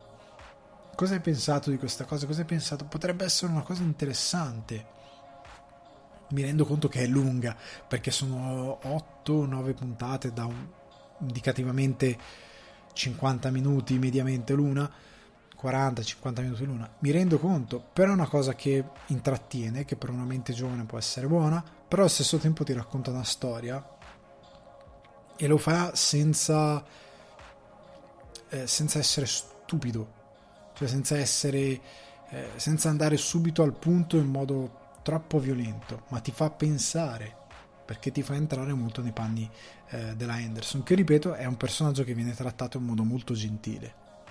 Ok? perfetto. Eh, anche perché la Henderson all'epoca fece quel film orribile. Comunque, sono tante cose che si potrebbero dire ehm, su di lei anche negli anni dopo. C'è un'intervista bellissima dove c'è anche Ricky Gervais e lei racconta una cosa assurda e Gervais si spacca da ridere. Comunque, eh, è un personaggio che secondo me è stato trattato molto bene. E quindi ne consiglio la visione se non l'avete visto. È una delle serie TV che mi è piaciuta di più fino ad ora quest'anno. Tra i difetti io posso mettere un... il fatto che non è sempre girata con, eh, con intelligenza. Cioè nel senso che c'è un maledetto movimento di macchina che sia su un carrello, che sia una macchina a mano, che sia eh, un, eh, un, um, non mi sta vedendo il nome, comunque che sia quello che sia, c'è sempre questo movimento della camera che a un certo punto vroom, va verso, non è uno zoom, tante volte è proprio una macchina che vroom, corre verso il soggetto e quell'inquadratura la vedi 700 volte nella stessa sequenza a volte e non ne puoi più a un certo punto. Una volta che la noti e noti che c'è sempre questa inquadratura dici basta ragazzi, basta. Per quanto voluto sia, alla 146esima volta che la vedo in 20 minuti basta te, mi, mi, stai un attimino tediando. Non so se magari c'è uno studio dietro, beh, perché a me non è sembrato ci fosse un grande studio dietro. Però a un certo punto mi ha rotto un po' i cosiddetti, non ce la facevo più di vedere questo movimento di macchina alla 196 miliardesima volta in 5 secondi che vedo questo cacchio di movimento di macchina indipendentemente da qual è la situazione di partenza basta, non ne posso più e quindi questa è la cosa che un po' più mi ha che più mi ha indispettito di Pam e Tommy. Per il resto l'ho trovato un'ottima serie. Non un capolavoro, non una serie che rimarrà nel, nel, nel, per sempre nel tempo, è una caution retail appunto e in quanto tale è un'ottima serie. Andando invece avanti, qua mi si apre un pezzo di cuore con Only Murders in the Building Season 2, stagione 2 Cast Steve Martin, Martin Short, Selena Gomez, Amy Adams, Cara Delevingne, Delevingne, Delevingne eh, Tina Fey, eh, Michael Rapaport, creato da John Hoffman e Steve Martin. Allora, io avevo parlato meravigliosamente bene della prima stagione e alcuni di voi che l'avevano vista eh, si sono uniti al mio entusiasmo, chi non l'ha vista poi l'ha recuperata, alcuni, alcuni di voi quando hanno visto che ne parlavo su, eh, su Instagram hanno scritto ok la recupero in questi giorni e poi mi hanno scritto ah è bellissima grazie io trovo Only Murders in the Building eh, comunque qua non ne parlo con spoiler quindi anche se non l'avete vista la prima stagione vi fate comunque un'idea di cosa stiamo parlando no? non, non dirò nulla di preciso di, eh, rispetto alla prima stagione. È una serie giallo che ha un'idea alla base di questi due vecchietti più eh, questa ragazza con un passato di un certo tipo che fanno questo podcast crime perché tutte e tre amano i podcast crime. Questa cosa mi era piaciuta un sacco, mi era piaciuto perché era un'ottima scusa per fare un giallo più moderne perché era un'ottima scusa per fondere commedia e giallo, che sono due cose che si sposano molto bene. Knives Out, Cena con delitto, insegna e in serie è ah, perfetto, cioè per evitare di ehm, condensare tutto in un film, invece prendersi i tempi giusti, elaborare le situazioni, eccetera, eccetera, costruire anche un certo tipo di suspense, un po' come un buon libro, che ogni capitolo fai cavolo e devo aspettare la settimana prossima. Poi anche questa cosa mi è piaciuta che, oddio, i primi otto episodi mi sono visti di fila perché io ero in parte in vacanza quando ho iniziato a uscire, quindi praticamente eh, oddio, in vacanza però non, non, ero in pari da prima, eh, quindi ho rimandato dopo le vacanze, quindi otto episodi me li sono sparati tutti di fila. Oh, no, sette episodi, sei episodi, i primi, sei, i primi sei episodi me li sono sparati tutti di fila perché sono gustosissimi appunto come un buon libro che dice no no no un altro capitolo e poi, spe- e poi dormo e poi non dormi più e la stessa cosa la serie che esca una volta a settimana una cosa che io sto apprezzando tantissimo perché il binge watching ha iniziato a farmi del male quando si tratta di tante serie perché sono tante serie ormai da seguire sono sempre tantissime non puoi binge watcharle tutte onestamente. L'unico difetto che io do a questa serie già dall'anno scorso sei a New York c'è l'autunno loro sono i cappotti eh, l'Arconian, questo palazzo, parte barocco però bellissimo. Tu puoi farmela uscire ad agosto una serie del genere, tra luglio e agosto. È un giallo. Il giallo, cacchio, ci si guarda col plaid sul divano mentre fuori turbo nevica eh, con, con, la cioccolata calda, col tè caldo, con i biscottini quelli al burro, nella, quelli danesi al burro, quelli con i righini che non mi ricordo mai come si chiamano. No, non si guardano i gialli così col caldo che muori, con le zanzare maledette che ti ritirano via 7 litri di sangue e poi svieni per, per un mancamento. Non si può far così Ragazzi, io capisco che magari d'inverno avete roba, però d'estate no, non si può vedere. Io mi sa che faccio un rewatch però d'autunno giusto per il sapore di farlo. Perché chiama proprio quel, quel tipo di stagione. Anche perché poi non so, sarà che io ho questa mitizzazione di New York, però ripeto, New York in autunno, inverno, c'è quell'atmosfera, come si fa? Come si fa a guardarselo d'estate mentre in pezzi? È una cosa terribile. Comunque, questa seconda stagione torna.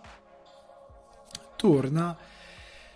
E io sono amore per questa serie. Per me è un grandioso sì. Un grandioso cuore aperto sì. Perché i lati positivi continuano ad esserci, cioè sfruttare la comicità di Steve Martin e Martin Short, che sono anche amici, che si, c'è questo roasting costante tra i due, sia negli eventi reali, sia nei loro spettacoli, e c'è anche uno spettacolo su Netflix dove fanno questa cosa, sia qua per come sono anche scritti personaggi, che uno è un autore teatrale decaduto, l'altro è un attore decaduto, e, quello, Martin Short che è sempre quello che è più austero, quello che lo picca di più, quello che lo che fa roasting sempre più, invece Steve Martin è quello che subisce un po' di più. È, è bello perché eh, Martin Short è nella posizione perfetta perché un regista gli dà sempre dell'attore mediocre, lo prende sempre in giro e quindi è perfetta anche la scrittura, la situazione in cui loro due si sono eh, messi in produzione, anche in scrittura. Eh, è bellissimo il contrasto che hanno con Mabel, che è molto più giovane, però inizia a essere una della mia generazione, quindi quando si confronta con una giovane vera inizia a essere in difficoltà ehm, che sarebbe in quella che è nel film la figlia di ehm, Charles Hayden Savage, che è il personaggio di Steve Martin, ehm, e quindi è, molto bello come hanno costruito queste relazioni. E continuano a funzionare rispetto all'idea del podcast c'è, è sempre presente, ma non è così eh, amplificata come nella prima stagione. Nella prima stagione, essendo la novità, era molto presente l'idea che loro dovevano recitare il podcast, qua è un po' meno anche perché avresti potuto un po' annoiare, anche se io spero non la perdano questa cosa di dover raccontare in podcast ehm, loro, il, le loro vicende, ok? Perché è una cosa che particolareggia molto il, il prodotto, anche se in questa, in questa stagione a un certo punto c'entra di mezzo anche lo streaming. Eh, cioè sanno evolvere e sfruttare determinati temi più moderni senza renderli centrali ma rendendoli tangenziali quanto serve per dare alla storia un tono più moderno e che non prendono troppo eh, piede all'interno di quello che è la costruzione eh, del giallo, degli eventi, della storia e via discorrendo. Eh, quello che è, è interessante è, è, che più che altro affondiamo nei personaggi. Cosa fai una volta che hai fatto una prima stagione e hai costruito determinati personaggi e magari ne hai esplorato soprattutto in parte il passato di uno? Inizi a affondare anche negli altri, inizi a affondare anche nel carattere, quindi sia per quanto riguarda Charles Hayden Savage che ehm, Oliver Putnam, affondi nel loro passato, inizi ad andare di più su chi sono stati, chi sono, quali sono le, le debolezze, quali sono i loro punti di forza, eh, quali sono i loro fantasmi eh, e hai le conseguenze della prima stagione perché da un lato c'è questo rapporto divertente da Mindhunter, da Silenzio degli Innocenti tra Charles e Jen, la sua ex, eh, la sua ex, non dico altro perché magari faccio spoiler per chi non ha visto la prima stagione. Dall'altra parte c'è il conflitto tra Oliver e Teddy Dima, eh, Nathan Lane, l'attore che lo interpreta, e si vanno a esplorare diversi temi, rapporti tra padre e figlio, insicurezza nel gestire rapporti sentimentali, determinato tipo di solitudine, sono dei temi che diventano eh, il fatto di confrontarsi con il proprio passato, eh, è, è, bello come eh, viene sfruttata anche l'idea di ehm, confrontarsi sì col proprio passato, con chi si è, ma nel caso di Charles ad esempio viene brevemente preso in giro questa cosa del reboot eh, delle serie, di come ragionano determinati tipi di produzioni di Hollywood, anche e soprattutto prima abbiamo parlato di Ezra Miller, di come possono impattare certi casi eh, nelle produzioni, come vengono risolte ridic- ridicolmente determinate situazioni quando cambiano.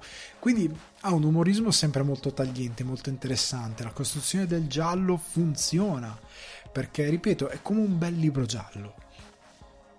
Questi Only Murders in the Building, tu inizi a leggerlo, leggi il primo capitolo e fai ma che bello, vado avanti, ne leggo un altro capitolo, poi ma che bello e vai avanti e li ami e secondo me è impossibile non affezionarsi, non affezionarsi ai personaggi. Cioè, io ho imparato a voler bene a tutti, e in particolar modo a.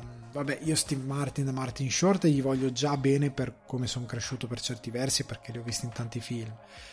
Però anche tipo Selena Gomez ho imparato ad apprezzarla. Cioè, mi piace il suo personaggio, ma mi stanno piacendo proprio le situazioni, come questi sprovveduti arrivano a costruire con quello che sanno fare il loro caso. Ehm, sono davvero innamorato di questa serie. È una serie che io vi consiglio. Se vi piacciono i gialli, guardatela. Cioè, io trovo difficile che qualcuno possa dire: Ah, no, è banale. Ok? Eh, è una cosa che per quanto leggera, per quanto semplice, è molto divertente. Cioè, una di quelle cose che se tu la guardi e dici ma non mi piace, è stupido, è banale, probabilmente non hai un cuore. Cioè, nel senso, dentro di te non regna la gioia. perché oltre ad essere eh, scritto bene come giallo, perché è scritto bene, sono gestiti bene i personaggi, è gestito bene il ritmo comico. Il ritmo comico è, facilmente uno potrebbe dire è roba da boomer, perché ci sono due giganti della commedia, il cui tipo di commedia ha fatto il suo tempo, ma si gioca anche su quello si gioca fondament- profondamente anche su quello, ma lo si fa in modo intelligente e quindi la loro commedia diventa di nuovo attuale perché sono inseriti in un contesto per il quale ha senso che sia attuale quel tipo di commedia, ok? E il tipo di situazioni nelle quali si calano. E, um, l'ho amata questa stagione perché dà qualcosa in più sui personaggi, perché li approfondisce, perché eh, amplia il mito di questo palazzo, l'Arconian, se non ricordo male il, il nome, perché migliora tutto. Secondo me migliora tutto. Non che la prima stagione avesse particolari difetti, anzi, era bella quella, questa è bella tanto quanto, o forse l'ho gradita un po' di più sotto certi aspetti. Però non c'è mai stato niente che mi ha fatto dire, eh, però sta un po' calando. L'ho amata tanto quanto. Quindi, Only Murders in the Building, stagione 2, ve la consiglio per me è incredibile. Cioè, è incredibile come mm, questa serie fatta così bene, scritta così bene, recitata così bene, eh, abbia così poca risonanza. Cioè, è uno dei prodotti migliori per ora che trovo su Disney Plus. Cioè, secondo me, io preferisco eh, vedere rifare un rewatch di Only Murders in the Building che continuare She-Hulk, che sono già la puntata e sto già soffrendo preferisco molto di più. Preferirei di più cento volte andare avanti con questa serie.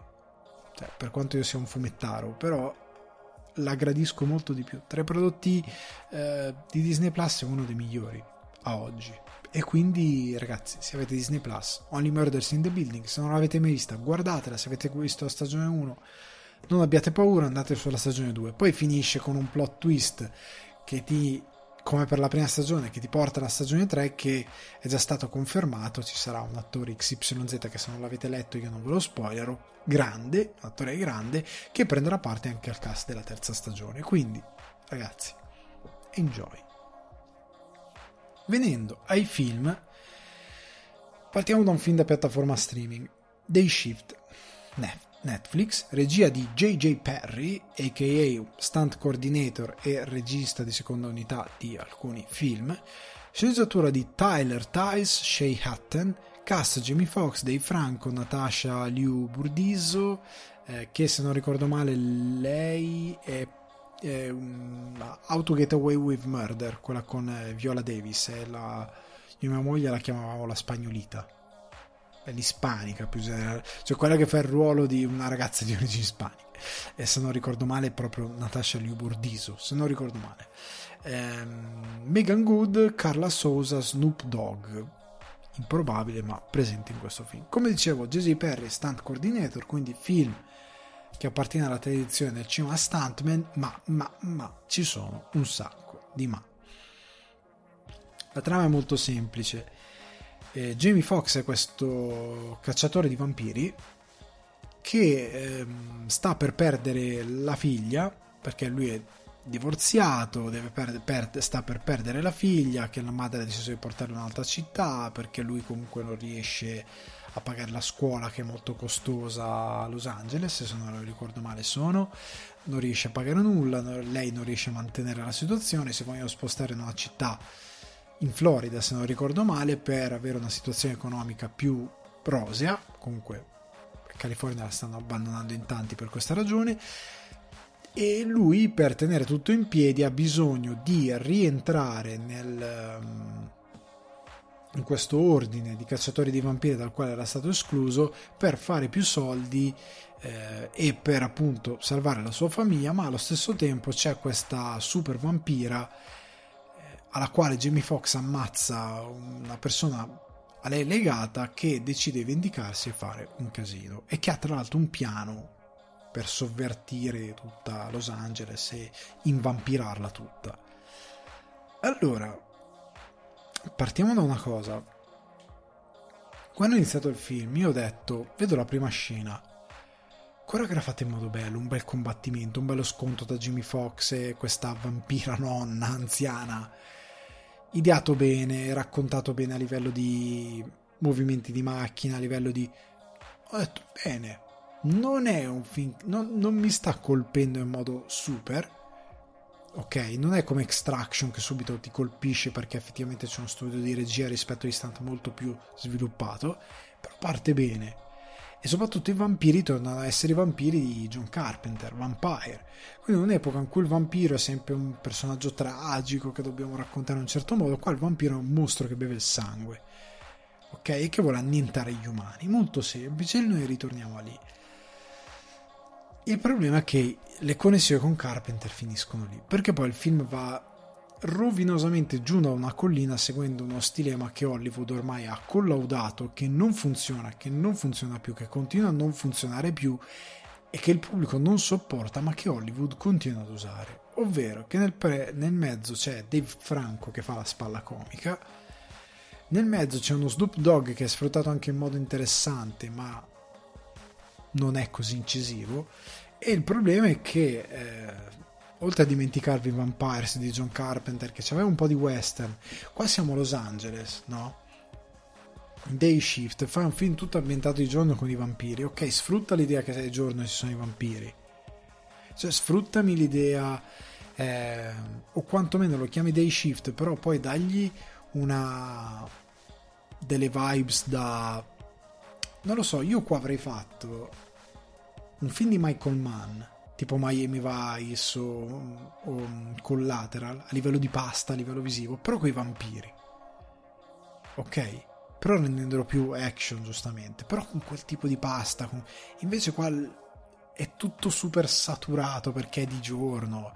È pieno di battute, pieno di gag che a un certo punto diventano anche stupide e inutili e che non si siedono bene all'interno del film perché la comicità è mal bilanciata. Cioè, nel senso che è un film che ha quell'inizio molto quadrato, cioè molto eh, poco sopra le righe, ma sopra le righe in un modo eh, più decadente, perché anche la storia di Jamie Foxx che perde la famiglia, che è divorziato. Io non ti dico che devi ritornare ai, ai film tipo l'ultimo Boy Scout con lui che è un alcolizzato, non ti dico quello ti dico che quantomeno la figura di lui come fammelo un po' più duro, fammelo un po' più western, visto che comunque stai facendo azione, almeno mettimi su un piano di epica il protagonista in modo che io possa tifare per lui perché almeno è un figo, cioè nel fare in quello che deve fare è un grande, o comunque è, è uno che sa il fatto suo, in verità è uno che sì, ok, ma non, non è così incisivo come personaggio, non è incisivo come protagonista, non è un cowboy urbano, non è, non è, un, caccia, non è un Van Helsing urbano di Los Angeles, non è quello che eh, uno si spera di vedere, non ha carisma, non ha... Eh, è, è, puccioso, poi con la storia banale che deve perdere la figlia, che mi sta bene in un film action. Se l'action prende tanto il sopravvento, la comicità diventa uno strumento per alleggerire qui e là come fa Shane Black, ma nei, con i tempi giusti e con i ritmi giusti. Qua è sputata nel mezzo con Dave Franco che fa proprio la spalla ridicola. Cioè, si, si fa le pipì addosso, cioè ci sono delle gag veramente tristi. Veramente tristi e veramente tamarra in modo stupido tante volte. Cioè non viene creato il mood per inserire quelle battute, vengono buttate nel mezzo. Senza grande... fa ridere, buttiamola. È così il metodo di... non viene creato il giusto spazio. E quindi non riesce, non riesce a essere granché come film d'azione. La commedia è buttata nel mezzo perché dobbiamo alleggerire facciamo ridere e quello che ne viene fuori è niente, perché poi anche la trama del vampiro, il piano per prendere Los Angeles, non è neanche ben chiaro, non è neanche molto intelligente. Il cattivo è cattivo perché sì. Siamo tornati a quello che dicevo l'altra volta per, non mi ricordo, per The Grey Man eh, contro Mr. X contro un uomo veramente cattivo. La cattiva del film che cos'è? È una donna veramente cattiva. Wow wow wow. È questo che non c'ha una dimensione, non c'ha qualcosa di più interessante. Capisco che sono vampiri che devono bere il sangue, ma almeno fai una cosa come in Vampires che cercano una, una cosa che li faccia diventare vampiri diciamo diurni e che tolga questa cosa, un piano più interessante con di mezzo almeno un mito del vampiro più interessante, il prete che cerca l'immortalità, che può essere una cosa più anche per quanto semplice più incisiva a livello di narrativa. Qua non c'è niente. Mi ha deluso tantissimo, mi ha annoiato a morte e mi ha annoiato a morte perché come dicevo la storia oltre ad essere sciapa, a non avere una definizione del, del protagonista che non ha una vera anima, avere ad avere una storia incredibilmente banale che ripeto non è interessante che la storia sia particolarmente accantivante, ma l'importante è che almeno l'azione lo sia. E il problema è che qua l'azione non è interessante. Come, ecco, per il protagonista, esempio perfetto, John Wick, la storia è quello che è, super lineare e semplice, ma lui è un figo. Cioè lui è troppo tanto interessante, cioè troppo bello come personaggio, troppo carismatico per distogliere gli occhi dalla visione. Oltre al fatto che l'azione è girata con gangrusto, è coreografata magnificamente, eh, qua a un certo punto si perde proprio il gusto. Cioè iniziano ad arrivare 2 miliardi di vampiri tipo Buffy, che corrono come Buffy, manca la canzone ta-na-na-na, e loro li falciano come fossero pedine. E e si perde tutto il divertimento, si perde l'idea di essere a Los Angeles. Ripeto, mi sarebbe piaciuto un cacciatore di vampiri urbano.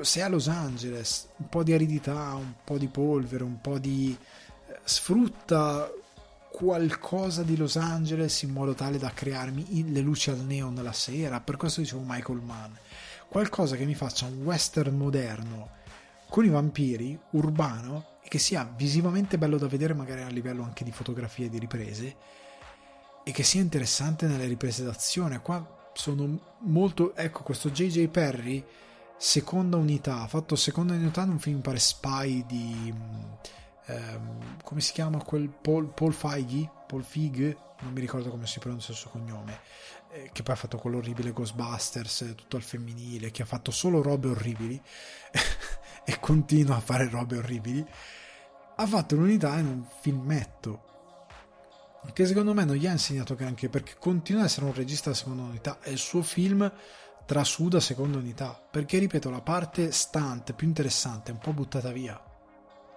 in un film Netflix così non era meglio piuttosto che prendere Jamie Foxx che anche lì non viene sfruttato per creare un personaggio carismatico e prendere un attore un po' più suo agio con quello che è le parti action e farmi un film spettacolare da livello visivo perché qui nel primo combattimento che si vede si vede che lì ci hanno messo impegno per coreografarlo perché l'idea che stia combattendo con un vampiro è utilizzata bene e quindi c'è tutta una coreografia idea anche di comicità ehm, sfruttando il corpo, quindi un po' più slapstick, che hanno un po' più senso all'interno di quel contesto perché è studiato. Andando avanti si perde tutto, anche il combattimento finale. Il combattimento finale è il vampiro, è fortissimo, prende il buono, inizia a lanciarlo come fosse una bambola di pezza da una parte all'altra del, della scenografia ed è orribile. Ed è tutto orribile. E più che altro è noioso, è veramente veramente noioso perché non c'è niente che lo renda spettacolare né dal lato action né dal lato della creazione di un mito e la creazione di quella che è la storia che ripeto è molto relativa che la storia sia interessante ma quantomeno rendimi interessante tutto il resto. E quindi questo day shift per me è bocciatissimo. È una delle cose più brutte che ho viste quest'anno. Inguardabile Andando invece a un film molto guardabile, molto interessante, al cinema c'è Ballet Train e ora vi do un sacco di motivazioni per andarlo a vedere. Regia di David Leitch, Tomica Bionda, Deadpool, sceneggiatura di Zach Olkewicz, spero sia la pronuncia corretta, tra, che è un adattamento del libro di Kotaro Isaka. Nel cast Brad Pitt, Joy King, Aaron Teron Johnson, eh, Brian Tyree Henry, Andrew Koji, Hiroyuki Sanada e Bad Bunny e altri attori che non vi dico perché secondo me sono spoiler. Non ve li dico, anche se in qualche trailer si vedono, però secondo me sono spoiler perché fanno parte de- della magia del racconto, quindi non ve li dico. La trama molto semplice, Brad Pitt è questo tizio che lavora per questa agenzia di assassini e altre amenità che deve salire su questo ballet train diretto a Kyoto per prendere una valigetta questa valigetta però è, è, è ecco questa valigetta è in verità ambita da molti perché ha al suo interno dei soldi che sono i soldi per il riscatto di, del, de, diciamo del rapimento del figlio di un boss che si chiama la morte bianca che altri due hanno dovuto salvare e che devono restituire al boss morte bianca con il riscatto che lui ha dato però che ovviamente non voleva pagare in tutto questo Brad Pitt sale su questo ballet train e non ci scenderà mai perché, perché lui stesso che è una sorta di ispettore Clouseau però dei, dei, dei, dei killer in verità lui dice di essere sfortunatissimo ha una sfortuna nera gli continuano a capitare cose eh, a volte uccide persone anche senza il suo volere, lui attualmente tipo una, una, sorta di, segue una sorta di guru per bilanciare il suo karma, per, per, non affrontare le situazioni in modo violento. Ed è questo personaggio che in verità vuole essere super rilassato, super chill, che in verità si trova nelle situazioni peggiori dell'universo e che ha questa sorta di sfortuna cosmica. Questa è la storia, molto semplice. Ci sono questi killer che si incroceranno sul treno perché tutti in un modo o nell'altro vogliono qualcosa che si collega a questo killer morte bianca e a questa valigetta. Ora, qua l'umorismo è ben mescolato perché eh, siamo in un film estremamente sopra le righe io quando ero al cinema a un certo punto dietro di me qualcuno ha detto eh però questa scena dai come fanno a fare questa cosa? Ma fino ad ora sono successe delle cose incredibili. La realtà del film ti dice che succedono delle cose molto sopra le righe.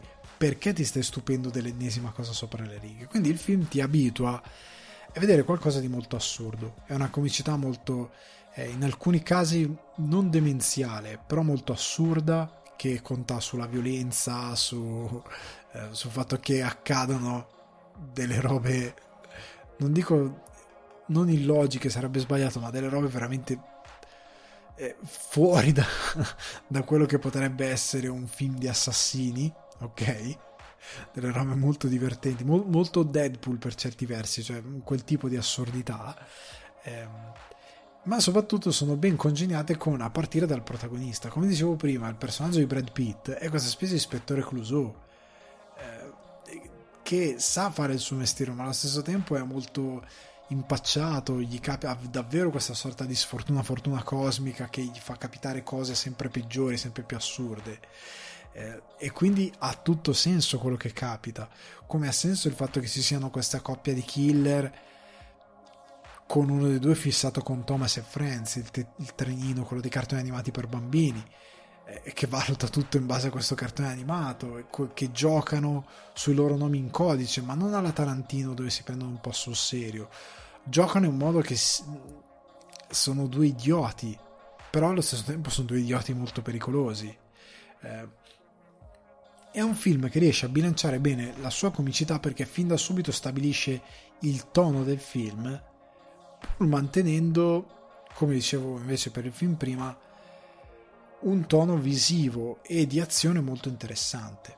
Però rimanendo un attimo su questa cosa della scrittura, io non so com'è il libro, però la storia è veramente fuori di testa perché tutto si armonizza anche, anche a livello di comicità sul fatto che si basa tutto sul karma su cose che un po' come in un film eh, alla Guy Ritchie, dove tutto è una sorta di cerchio, tutto si intreccia, tutto si connette, un po' come la ruota del karma, e quindi sfortuna, karma, fortuna, perché c'è poi un altro personaggio che dice di essere super fortunato e di, di che gli va sempre tutto bene. Eh, questo è il legarsi a dramma, onore e vendetta che è più legato agli interpreti giapponesi, a un certo tipo di trama, eh, di sottotrama che, che fa il cerchio, quindi anche lì karma, vendetta, onore, tutto è perfettamente collegato, cioè studiato per essere un macro argomento unico che si collegano, sono concetti di diverse culture, sfortuna, eh, fortuna, karma, destino, tutte cose che si collegano e che portano i personaggi a entrare in armonia, anche con quella che è la comicità. Ok? E Brad Pitt è incredibilmente, secondo me, bravo a giocare il suo ruolo. Perché è un po' come noi non siamo abituati forse negli ultimi anni a vederlo in un ruolo un po' più leggero. Però se ricordate, molti anni fa lui aveva fatto con i Cohen Burn After Reading, dove faceva il proprietario di l'istruttore di questa palestra che era un deficiente di livello assoluto. Brad Pitt è molto bravo ad alleggerire i tani e noi lo, lo troviamo al cinema magari con quel suo accento molto forte, molto maschio. Qua ha un accento molto più dolce, si lascia andare, gioca per la commedia e, e, e diventa incredibilmente credibile in quello che deve fare.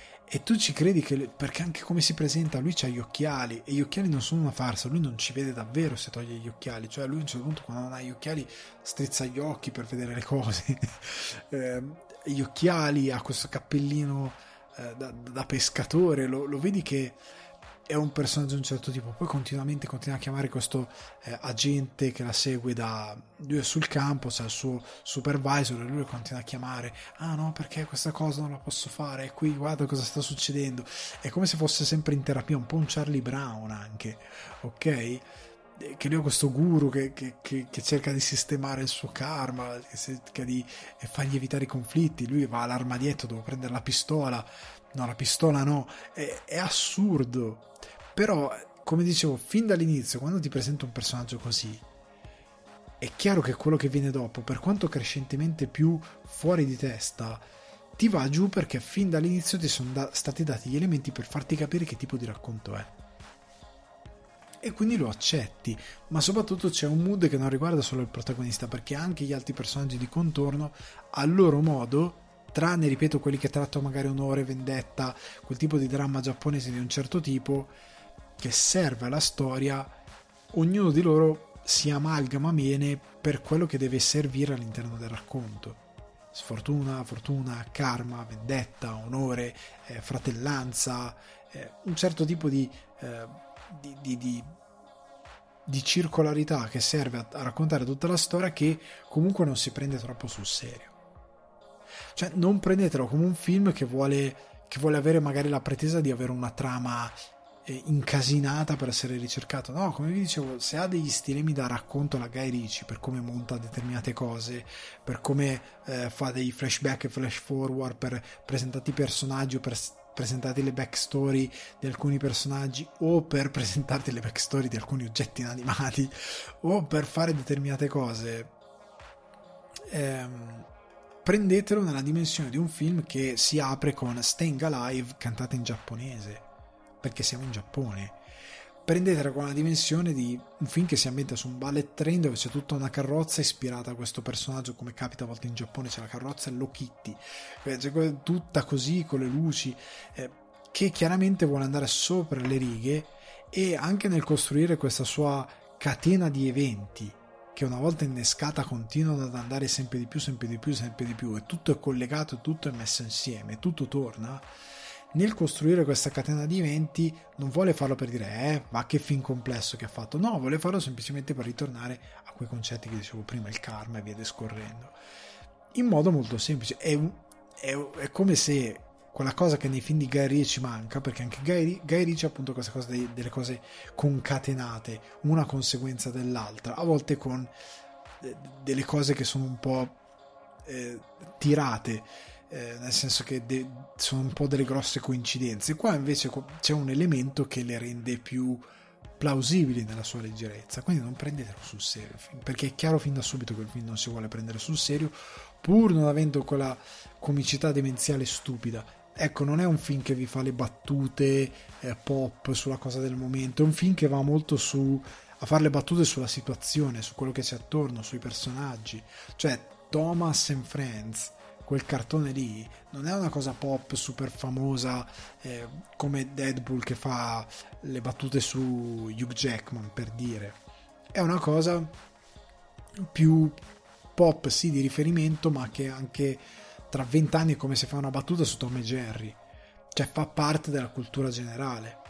Però il resto delle battute è su quello che succede in quel momento, su come si relazionano i personaggi, sul loro carattere, su chi sono e su quello che in quel momento accade nella scena, quindi i dialoghi non sono scritti per ridere per ridere, ehm, senza mandare avanti la storia, senza ehm, dare un contesto alle battute, ma il contesto permette alle battute di formarsi. E questa è una scrittura che per quanto derivativa magari dal libro, per quanto inventata nell'adattamento, funziona ok? Poi ecco, ehm, anche questo twist finale, io non ho voluto dire il cast perché questo morte bianca ti viene costruito il mito di questo personaggio e poi ti viene svelato solo alla fine. Tu arrivi fino alla fine e dire chi cacchio è questo morte bianca? Come tu arrivi, arrivi fino alla fine per vedere chi sono eh, determinati personaggi, che ruolo avranno determinate cose all'interno del film, come si snoderanno certe cose. Magari ti puoi divertire a indovinarle, però ti, ti rovina un po' il gusto. È bello che tu vedi dove va a parare ed è sempre molto divertente. Eh, ha delle parti action molto belle, Brad Pitt, tutti rispondono molto bene alle coreografie. Ha all'interno appunto Andrew Koji e Hiroyuki Sanada, che sono due attori giapponesi che sanno anche fare combattimento e quant'altro. Uno dei due è il protagonista di Warrior, che volevo continuare, ma su Now in Italia non c'è. Maledetti voi cast perfetto, rispondono tutti strabene, sono tutti simpatici. Aaron Taylor Johnson un ruolo bellissimo, sono venuto ma commosso. Aaron Taylor Johnson, con credo la sua costare sia Brian eh, Tyree Henry, se non ricordo male, mi hanno commosso. Mi ha fatto piacere vedere eh, Joy King eh, con un, questo fantacast in un film così grande. Ehm, l'unica parte bad che dico di questo Ballet Train è che eh, David Leitch è il regista di Atomica Bionda è quello che ha girato anche della roba del primo John Wick, anche se non accreditato. È un regista che sa girare delle scene d'azione incredibili, che sa fare stunt, in, che sa dirigere e coreografare stunt in maniera incredibile. In questo ballet train un po' si butta via, nel senso che un determinato tipo di ehm,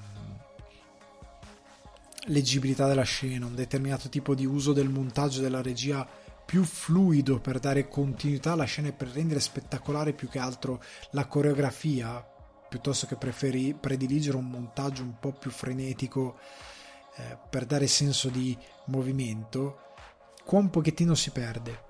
Non che le coreografie siano brutte, non che gli attori non rispondano bene, non che non ci siano delle, delle sequenze interessanti, ma sono molto poche non c'è a mia memoria un balletterino, una sequenza di combattimento che dici cavolo come cacchio l'hanno fatta sta cosa, è fichissima. E questo mi dispiace un po' perché è il valore aggiunto di un regista come David Leitch, che però è molto bravo, pur non essendo un Jackie Chan, a girare in commedia un film dove si, ci si piglia a botte. Perché anche le parti di. Eh, questa è una cosa che apprezzo: che a parte Jackie Chan non sa fare praticamente nessuno a alti livelli, ha provato a dare un, eh, un, uno strato di commedia a un film dove ci si picchia e dove la violenza è molto grande, eh. cioè ci sono eh, sangue, smembramenti, ci sono, ci sono e anche tanto. Ha un po' peccato nel dare, perché poi ci sono anche scene dove ci sono flashback, dove si presenta questa morte bianca, che sono molto belle. Il problema è che è stato com- contaminato da momenti in cui i rallenti sono un po' tantini e un po' innecessari, secondo me queste sono scelte stilistiche, non sono dei must, ok? Queste sono delle cose mie. Però io vi dico che in certi momenti poteva mettere un rallenti in meno, la camera, nonostante tipo le scene di morte bianca sono fighe come viene presentato questo personaggio. Cioè è chiaro che lui sa inquadrare bene certe cose, però si è fatto un po' contaminare e prendere la mano da Hollywood. Avrei gradito un, effetto speciale in meno, un VFX, no, un effetto speciale, un VFX, effetto visivo in meno e una situazione dove la camera stava più ferma e seguiva un po' di più magari un momento in cui due personaggi si confrontavano e avere una scena un po' più spettacolare in determinati momenti ma rimane il fatto che a parte questa situazione eh, Ballet Train è un film che vi divertirà tantissimo e vi farà passare un paio d'ore indicativamente, un'ora e 40, un'ora e 50, cosa del genere, due ore indicativamente guardando un bel film d'azione che non si prende sul serio in modo intelligente, che non violenta la vostra intelligenza come spettatore, che comunque vi propone un buon cinema action, con degli attori anche di primo piano uno su tutti Brad Pitt che fanno molto bene il loro mestiere e che si piegano molto bene a quello che è ehm, il mood del film e che in continuazione io l'ho visto in lingua originale mi ha fatto piegare in due dalle risate. Quindi non ehm, ecco al cinema ha anche un valore aggiuntivo perché è molto spettacolare da vedere al cinema. Quindi io vi consiglio di non aspettare che arrivi su una piattaforma, che arrivi in streaming, ragazzi andatelo a vedere al cinema perché è proprio divertente. Se volete fare una serata con gli amici, vedervi un bel film leggero, divertente, poi andate a mangiare una, una pizza e una birra, ballettrina è perfetto, vi divertirà.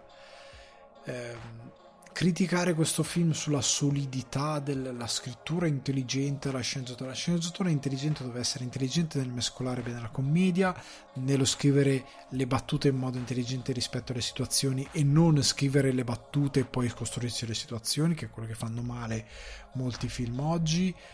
Ehm, è un film che funziona su molti livelli e che vi ripeto, nel prendere a destra manca vi dà una cosa che non vedete solitamente al cinema. Un altro film come Ballet Train, che sfrutta determinate cose in questo modo, un po' di Guy Ritchie, un po' di un certo tipo di filosofia che credo sia presa dal libro, orientale, e un certo tipo di situazioni, costruzione dei personaggi, perché è come se prendesse la voglia di costruire dei personaggi eh, tarantiniani, perché a un certo punto quello di Bad Bunny è questo tipo Desperado, questo eh, ragazzo del Messico che finisce a lavorare per le bande, che, eh, che rimane orfano, che ha tutto questo mito che, che con la gente che vomita sangue, eh, che ha tutta questa cosa e poi ehm, che, che, quando si confronta con Brad Pitt succede l'impensabile. quindi lui smonta anche un po' determinate cose di film che si prendono un po' più sul serio, ok? E lo fa in modo molto intelligente. Quindi, Ballet Train, ragazzi, io ve lo consiglio, andatevi, divertitevi per una volta che c'è un film che vi può fare divertire in modo intelligente dove l'intelligenza è semplicemente non usare il vostro cervello come roba per pulire a terra, ragazzi, fatelo perché ne vale veramente la pena. A questo punto io vi saluto vi ringrazio per essere stati con me in questa puntata, vi ricordo di condividere il podcast, rimanete in ascolto, rimanete seguiti su, principalmente su Instagram Alessandro Descordi Guardi per seguire le novità, per aspettare il lancio del, eh, del Patreon quando, che dovrebbe essere in questi giorni, mi devono confermare determinate cose per poterlo lanciare. Ehm, seguitemi, eh, seguite i social, condividete il podcast, votatelo sulle piattaforme dove potete votarlo, 5 stelle, vi ringrazio comunque perché su iTunes vedo che è molto seguito, su Spotify è anche seguito, eh, comunque continuate a seguire il podcast, condividetelo, fatelo sentire ai vostri amici se c'è qualcuno che vuole sentir parlare di cinema e televisione in modo ampio, vario, differente e non verso una direzione super rigida e univoca. E ragazzi ci sentiamo alla prossima e fate i bravi io vi do un abbraccio un saluto e andate a vedere Ballet Train che è tanto divertente. Ciao